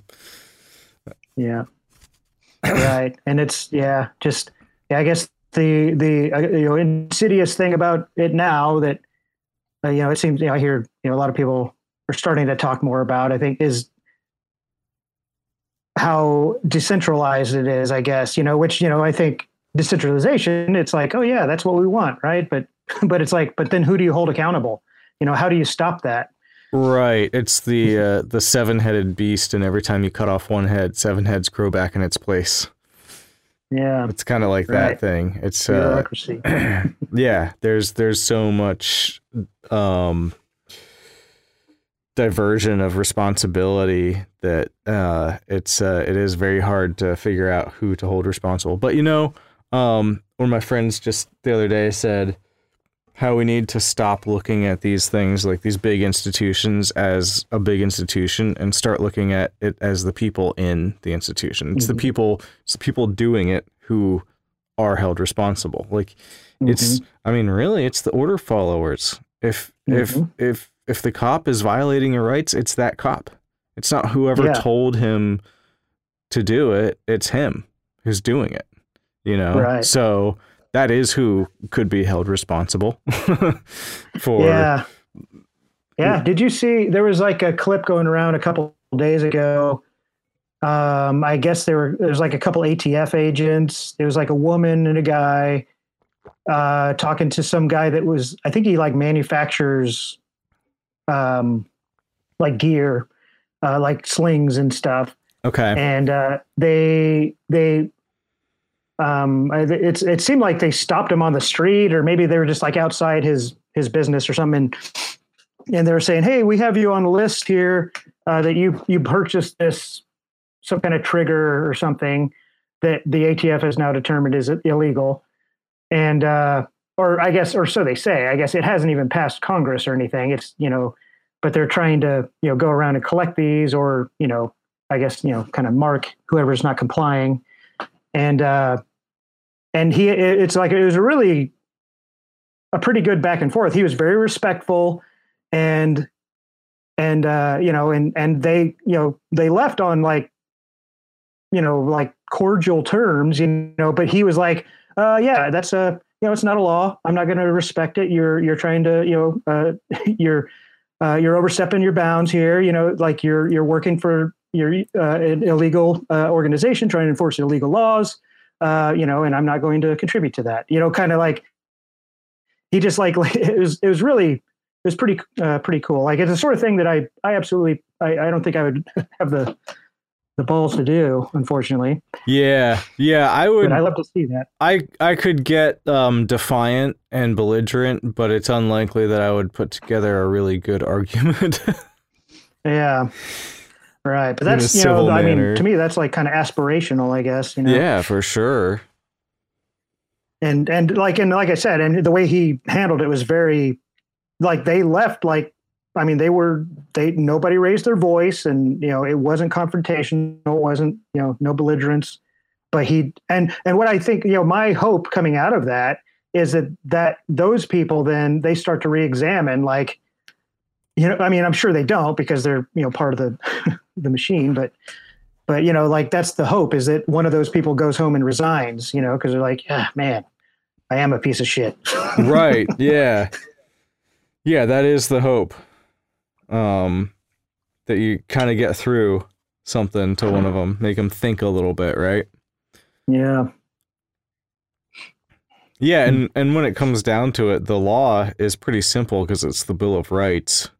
From our perspective, and pretty much everything else that's piled on top of it is not really, obviously, murder is illegal, theft is illegal. Like those are also laws, but, but a lot of man's law is kind of null and void, because it's not based on true law. Mm-hmm. Yeah. Well, that's, and because its enforcers have already like broken their own laws over and over again. Right. That's right. If there's one way to nullify law, it's by the enforcers, the creators of the law, breaking it. Right. Which is again, I just saw, well, I don't know. I consume so much media. It's, that's the disease of our age, I guess. It's like,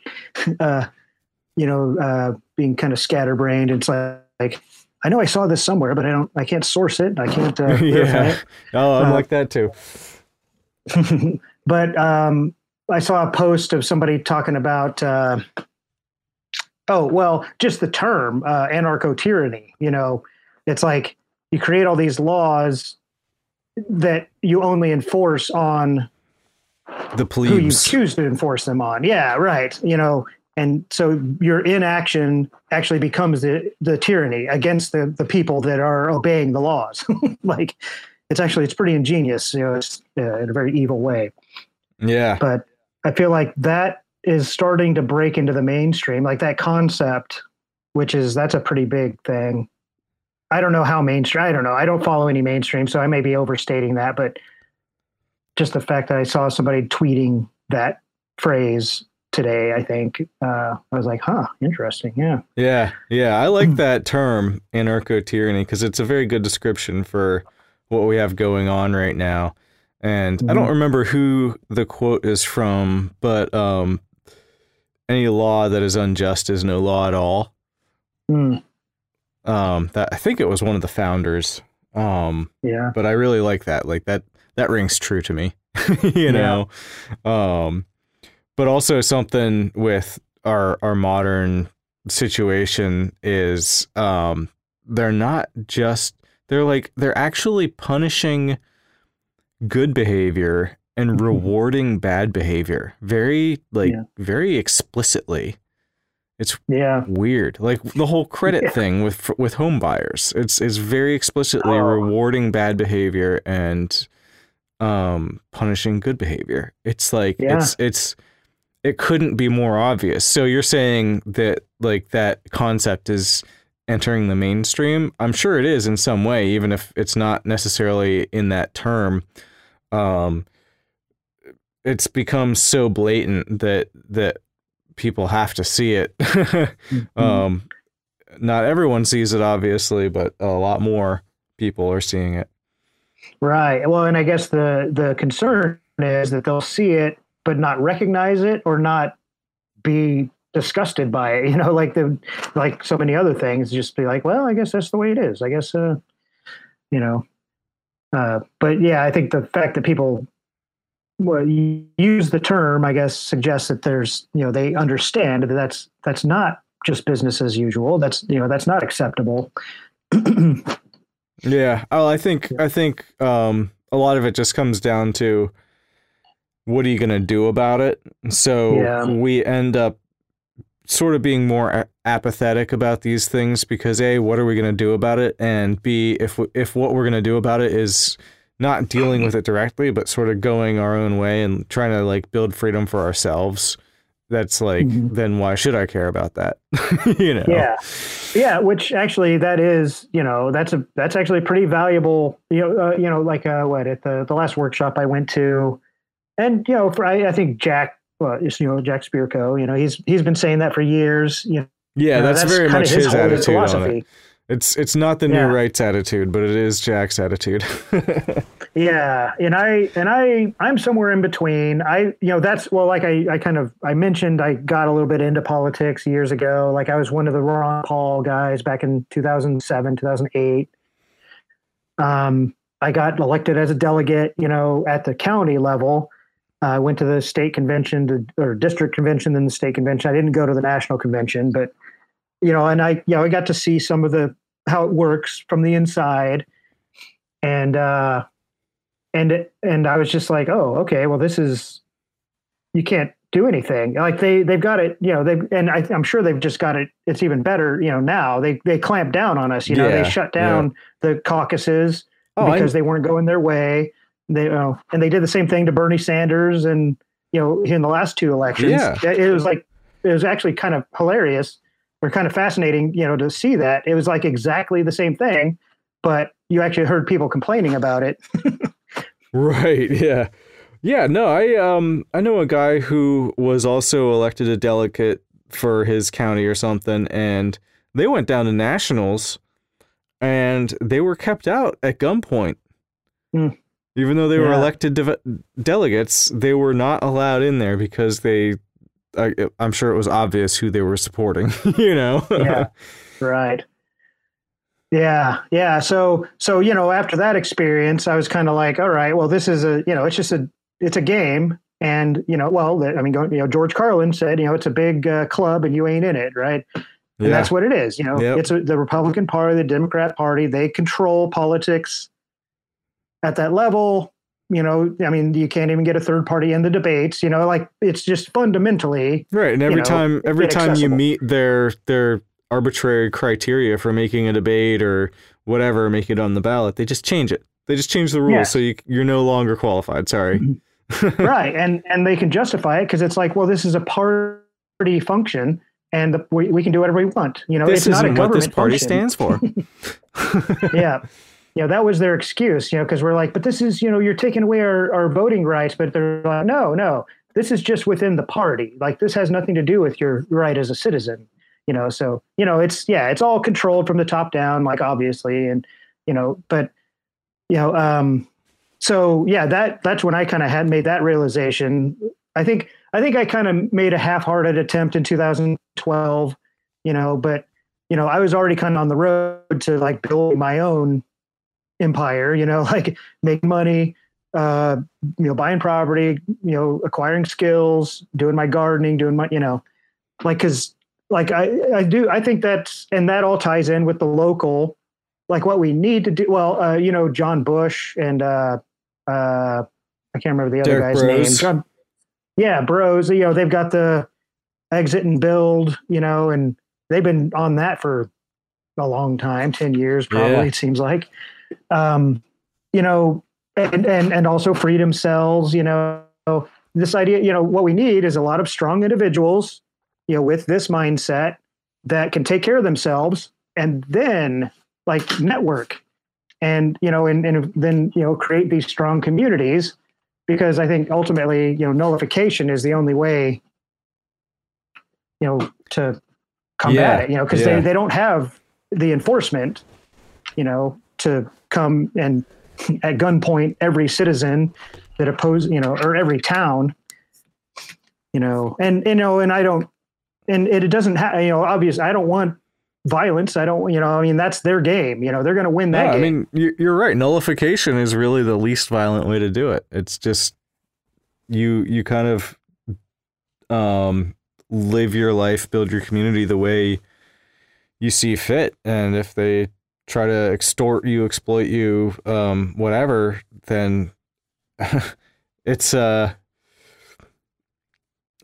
when it comes down to it. Like hopefully you don't have to defend yourself violently. Like you said, they don't have the enforcement to do it everywhere.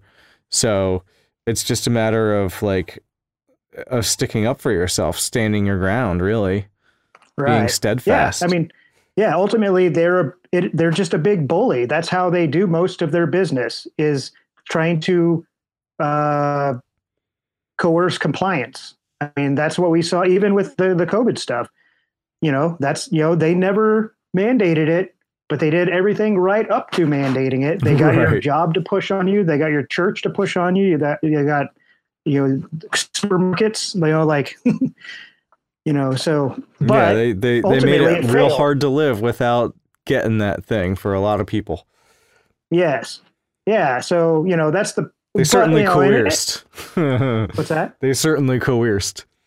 Oh, for sure. Yeah. There's no question. Yeah. Coercion. They're very good at, I mean, and they're also very good at violence, yeah. But and gaslighting, just lying. Yeah. Right.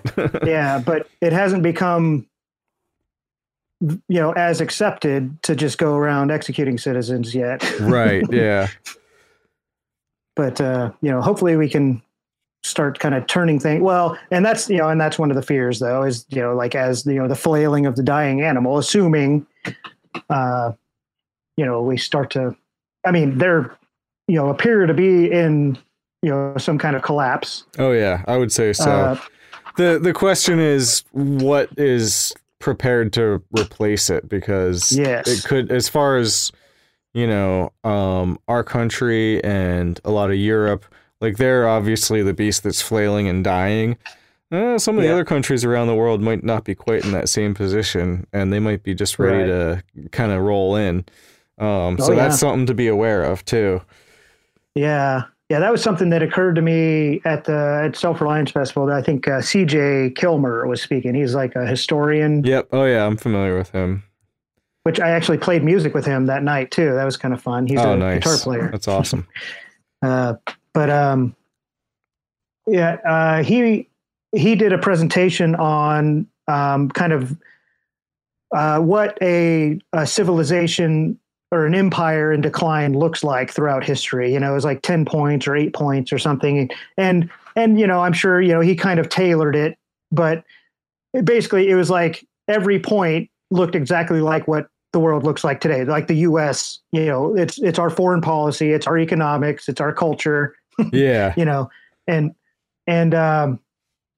I can't remember, I think maybe somebody had asked a question or I can't remember, but somehow it triggered a thought that I hadn't had before about China as, you know, up and coming superpower. Well, maybe, you know, who knows? You know, it's like, oh, they're certainly toward the top of the list. Their economy, like, yeah, right. You know, we think, but you know, who knows what's actually there? You know, they right. you know, yeah. very possibly are just an empty shell, a paper you know? Tiger.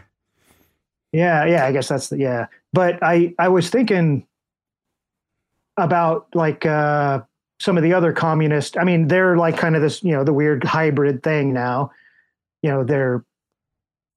Have the you know the special economic zones. They're obviously becoming like more and more of an economic powerhouse. But yeah, China, you know, you're talking about still. What's that? You mean China. Still? Yeah, yeah, yeah. You know, and but fundamentally, like, you know, and I don't know. I need to listen to more of more history stuff because I could be wrong about this, but my understanding of, you know, like the Cultural Revolution, well, and I may be conflating things improperly, but like the Cambodia, the Khmer Rouge, and all this, you know, like there's this sort of anti-prosperity kind of thing. Like yeah. They want to destroy anything, you know. Well, and that's kind of where you get to equity, right? You have to destroy your. Yeah. Your top producers, right? Harrison Bergeron, handicap anything that's good and special about anyone to make sure everyone's all the same. Yeah. So like it occurred to me that China, even if they are just a paper tiger, if they can drive the world in a direction, like just, you know, with this influence and kind of strategy and just enough that it creates like this economic collapse and all these issues, like they're succeeding in that goal of, you know, kind of de-industrializing, like downgrading, you know, all of you know, human society, you know, from, you know, prosperity to, you know, something below that.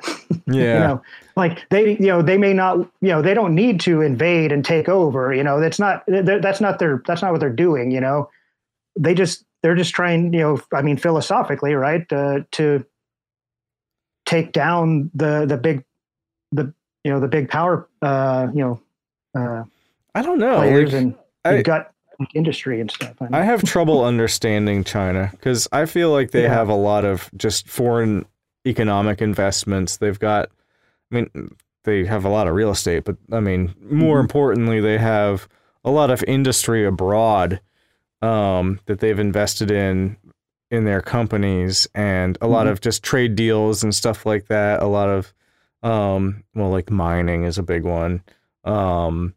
So even though it seems like they've got a lot of paper tigery stuff, like their ghost cities that they just built as like building projects, stuff like that. Yeah. In China, I do want, like they're such a big economy that we depend on, and so many other people around the world are fairly interlocked with that. Yeah, I don't know. Like collapsing our economy is also collapsing their own. Which if it's already collapsing anyway, then maybe it doesn't matter to take others down with them. But I haven't really. Yeah, I'm sure there's predatory aspects to what they do, but I've had trouble seeing it aside from just like copying technology and making cheap versions of it. But that's like it's kind of whatever. That's just what people with manufacturing facilities will do. Yeah. Know. Oh yeah. Well, and that's kind of what I'm saying is, like, in this sort of theory that I haven't really done any additional research, or, this is just something that popped into my head that I haven't heard anybody else kind of suggest, that I thought it was kind of an interesting take, but I'd like to hear anybody, refute it or maybe I'm totally off base. I'm totally open to that. but the idea that, so their, economy has been booming for what, 10, 15 years, however long they've been doing. I mean, they've been growing for a long time, but really their society has been changing, just over the last decade or so, right? Like where, they've gone from I think they're still primarily agrarian, but it's dramatic, very different in the main cities for sure. And I think a lot of the farmers haven't noticed much difference at all. Yeah. But so they have, so it looks, it's like, we think, well, of course they aren't going to want to blow that up. They're like, they've had so much growth and so much prosperity and success. That's our viewpoint as Americans, but they're, and this is, again, I don't know, maybe this is like a cartoon version of the, evil communist, but isn't their goal, that would actually be a success to them also, on a philosophical level, to take down even their own industry, if they could take America down with it, or any, and Europe and the rest of the world, any of these big thriving economies and the billionaires and the, because on the back end of that, they're more prepared to recover from that. I would say, so they win ideologically by taking capitalism down globally, and then they can rise from the ashes because they have the manufacturing, they have the workforce, they have the systems of control in place to have their right. Yeah, that's true, huh?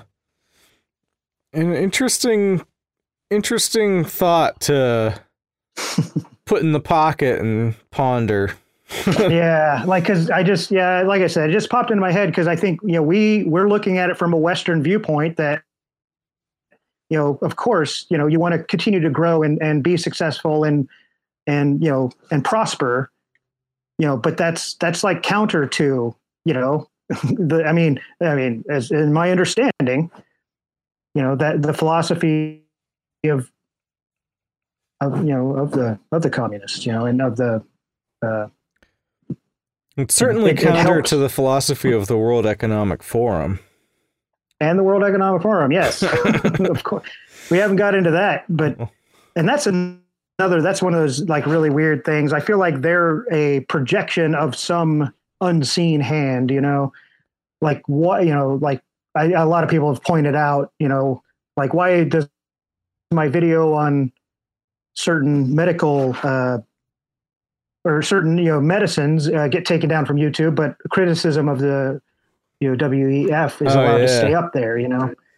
It seems like there's sort of a distraction possibly, but I mean, not that they're not up to no good, but I don't know, I feel like that's a little probably easy. The somewhat public face of some background actors, though. Yes. Yeah. Yeah. I've heard the names of the people who are most powerful are the names we don't know. Yeah, absolutely. Yeah. The list, the Forbes list of the wealthiest people in the world don't have the wealthiest people in the world. They wouldn't appear on that list. Right. Their wealth isn't on the books probably. Yeah. Yeah. Right. Yeah. Same kind of deal, But that's, that's all, that's pretty fascinating too. It's, and I guess I've been so steeped in it, I've been listening to, going back year, I used to listen to Coast to Coast. It was a little bit different back in the, those days, Art Bell, and then less George Noory, but.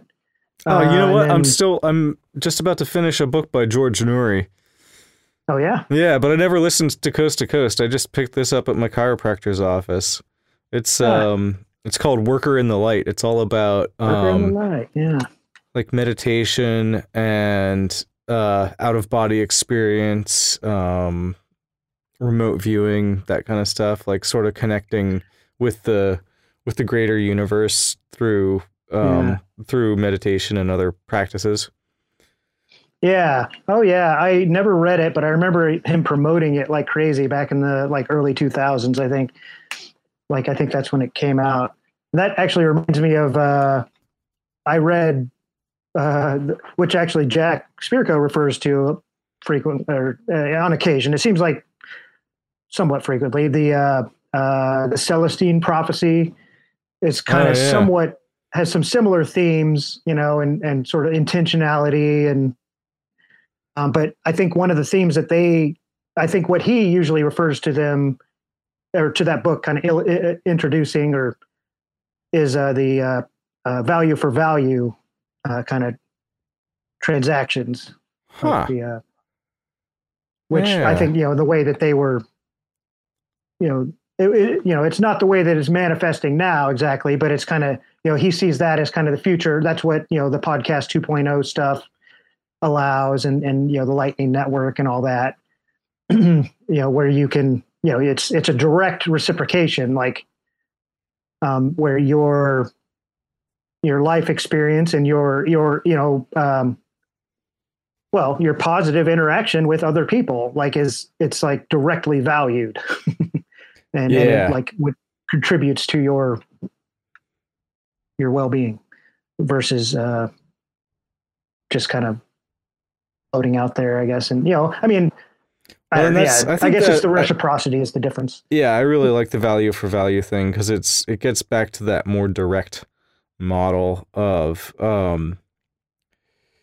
like we sort of deflect or defer a lot of our financial responsibilities, especially charity. Like we pay taxes, we pay so much taxes that it's like, well, I guess it's the government's job to take care of it, you know, right. Stuff like that. Or we consume ads and it's like, well, I guess they're getting their money from the ads. So no need to like contribute to the artists themselves. And if you can actually give directly to the artists without, or even like, even when you're buying an album, if you go to the store and buy an album, you know, you're paying mostly the record company and not really the band, you know? Yeah.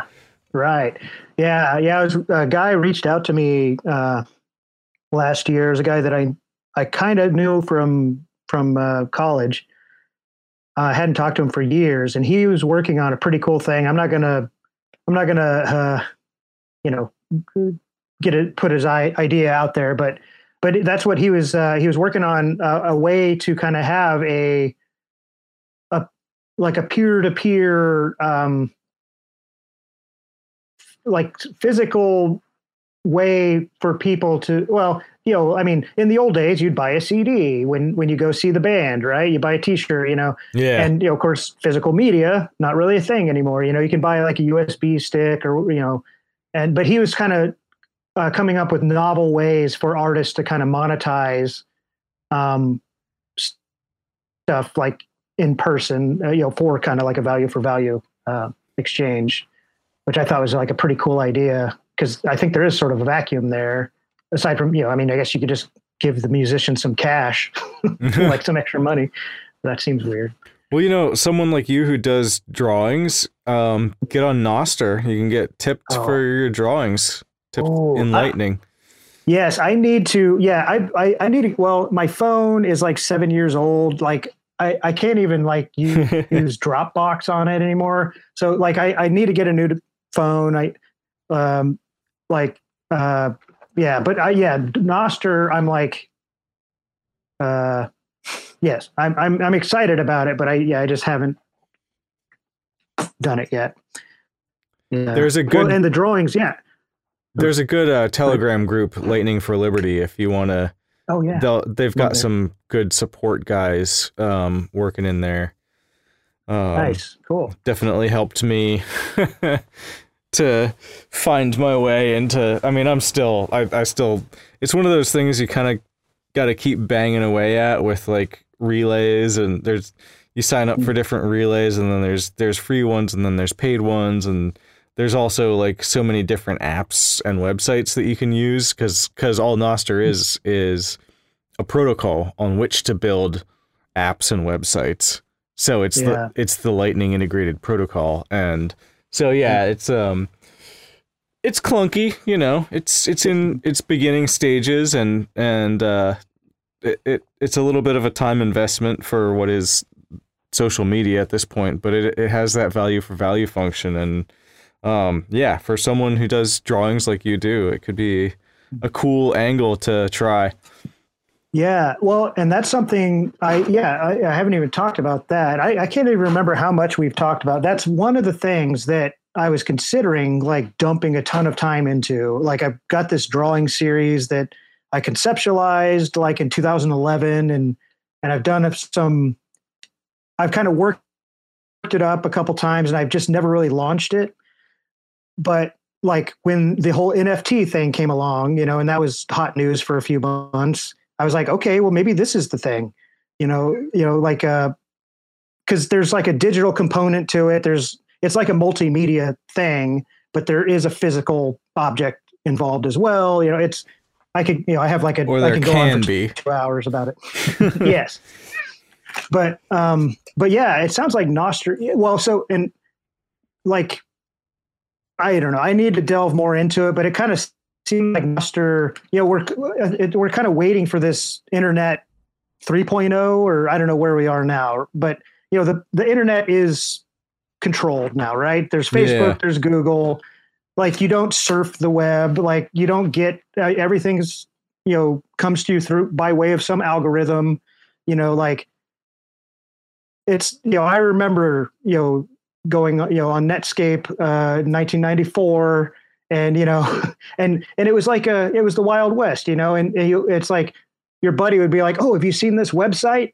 And you'd go and, you know, there's like web chains, you know, that people would like voluntarily, you know, actively, you know, form like these link chains and form like their own online communities, you know. It was like, it was pretty, you know, looking back, it was actually, it's pretty, yeah, it, you know, it was, and everything looked like crap and took a long time to load. And, you know, I mean, it wasn't, you know, great, but, you know, I do have some nostalgia about it, you know. And, you know, that's not the internet, you know, that's not the landscape that we, you know, have before us anymore. But I kind of feel like something like Nostr, you know, maybe Nostr is the thing. It, you know, it kind of, it seems like just here, listen to you, you know, just now, like that just triggered in my mind. Like, I feel like this kind of creates a backbone for that sort of a community interactivity. And of course it starts out clunky and, you know, and a little bit hard to navigate, and, you know, but as the user base grows and people build those apps and make the functionality smoother. I don't know. Yeah. I don't, yeah. But I, yeah, well, I mean, people are already selling coffee and stuff on there too. You know, it's not just tip your meme or whatever. Mm-hmm. It's also actual goods being, it's an actual, economic hub. Yeah. Well, and also, and like podcasting, you know, like nobody's really figured out podcasts. You know, I mean, now it's like an old technology now, right? I've been listening to podcasts since, I mean, I used to just download audio files off of people's websites and listen to them, you know, right, before podcasting was a thing. But, you know, I remember I used to listen to The Nerdist, you know, Chris Hardwick always talked about like when somebody could figure out how to make an interface for podcasts, it's like Netflix, you know, they're going to win the podcast game or whatever. I don't remember. That's not exactly what he said, but you know, when you could get in your car and just, you know, use your radio as a podcast feeder or something, you know, like that functionality just hasn't been created yet. You know, people are trying to use like an old model, like the old, like a radio station model where you know, they buy shows and they like control that content. And then you pay a subscription fee to listen to that content. And that's like, nobody wants to do that. That's not what podcasts are for, you know, but the value for value model makes sense. It just, it's like, there's not a critical mass of people that are that understand that yet and are using that yet. So it hasn't broken into the mainstream. Right. Yeah. And even the functionality of apps like Fountain isn't quite there yet for me anyway. I'm also on a kind of old phone, but, I've found that it just sucks my battery so fast. It doesn't work if I can't actually listen to podcasts on it. I can open the app and do a few things and listen to a few clips or whatever, but that's about as far as I'm getting usually.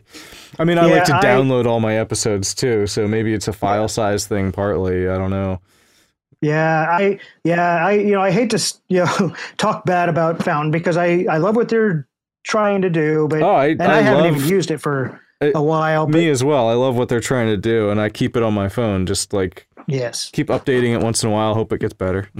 Yeah, right. And I certain episodes, I'll listen certain shows. Like if I'm cooking, I'll play something on Fountain. But if I'm doing serious podcast listening, I don't use Fountain because I just don't like the way it functions. It just there's just basic functionality that it could be me. Maybe I just didn't figure it out.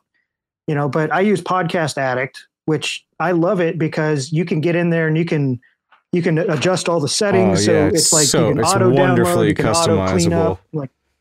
What's that? It's wonderfully customizable. Yeah. I like Podcast Addict as well. I have an iPhone right now, so they don't make it for iOS, unfortunately. I did have an Android, and Podcast Addict was definitely the one to use. Yeah, right. It's great. I've been using it for a long time. And I just, with Fountain, I'm just, it's like, man, I just, you have to, when you open the app, you have to click, you have to go through 4 or 5 different screens, and then sort down a list. I don't know. And then it doesn't, one thing I like about Podcast Addict, when you listen to your episode, it goes away, I have it set so that I don't have a bunch of listened to episodes. Right. And so if I fall behind on something, it's okay, I know this is the next one I'm listening to. And with Fountain, you just have to memorize the title of the last one you listened to, and then scroll down to it. And it's that seems like that should be basic functionality. I feel like I did find the setting for that, but I'm not sure. Yeah, I haven't even tried to use it for probably 3 or 4 months. Yeah. So maybe they've done an update on that. But yeah. Doesn't Podcast Addict also have Lightning enabled? I believe they do, because the guys on No Agenda talk about it as one of the Podcast 2.0 apps. Yeah. I do know that when I did notice last week, I was updating my podcasts, and because I usually I'll do a bulk update and just download certain episodes, because I'm okay, I'm going to be driving. I need 6 hours of stuff, on my phone. I don't want to stream it. But I noticed that it did come up with their show. There's a banner across the top that said live, and you could click on it or tap on it and listen live stream, which I thought was pretty cool. Huh. So I think, I know that's part of that functionality. And I understand, it sounds like the way they describe it, you could even enter the troll room and interact with them through Podcast Addict. Oh, but I haven't done that. Maybe that's what it has that they've been advertising, and not that it has value for value integrated into it. Yeah, I haven't seen any way to tip anybody through there, but I wonder, there may be, if you link over to the troll room or something, maybe that functionality is built into, maybe that's inside, that's a different level or shell or something. Yeah. Who knows? Anyway, we should probably wrap this up. We've been going for a couple hours here. Yeah. What do you think? Any closing thoughts? Any secrets you want to impart to the world? I think my let's see. I'm all over the place. But I think my overarching kind of philosophy and what I'd like to see more of in the world is everyone Well, I don't know. I guess I need to come up with a way to say it. It occurred to me a couple of years ago. I feel like the world has become sort of gray. Like people are very afraid, not just of, the typical things that we're told to be afraid of, but afraid of life itself almost, of trying new things, of saying things that might get you in trouble and it's sort of, and people are not, enjoying life, not embracing life. It's like, this is it's a special thing, and go out there and, find a way to, make it the best life you can have, be the star of your own show, Nice. Cool. I like it. Well, thanks for coming on, Will. Yeah. Do some plugs. Okay. Plugs. radioactivetheater.com is where you can find our episodes. I'm sorry about the website. It's Squarespace. I'd never used Squarespace before. I hate the layout. I was trying some things. It didn't work the way I thought it would, but I'll get that update eventually. But you can listen and download to those, or just go to Podcast Addict or whatever and do it that way. Radioactive Theater. And we touched on the drawings. That's a thing. It's not out yet, but keep an eye out for it. I created a Facebook page. I think I tried to create an Instagram page, but somebody already took the name, but I'm going to have some variation on it, but it's called the Fever Machine Project. I don't know if I ever get that launched. Maybe I'll ask if I can come on here and promote that specifically. Yeah, sure.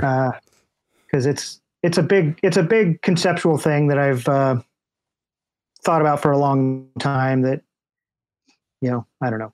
I'd like to get it going, but yeah, we'll see.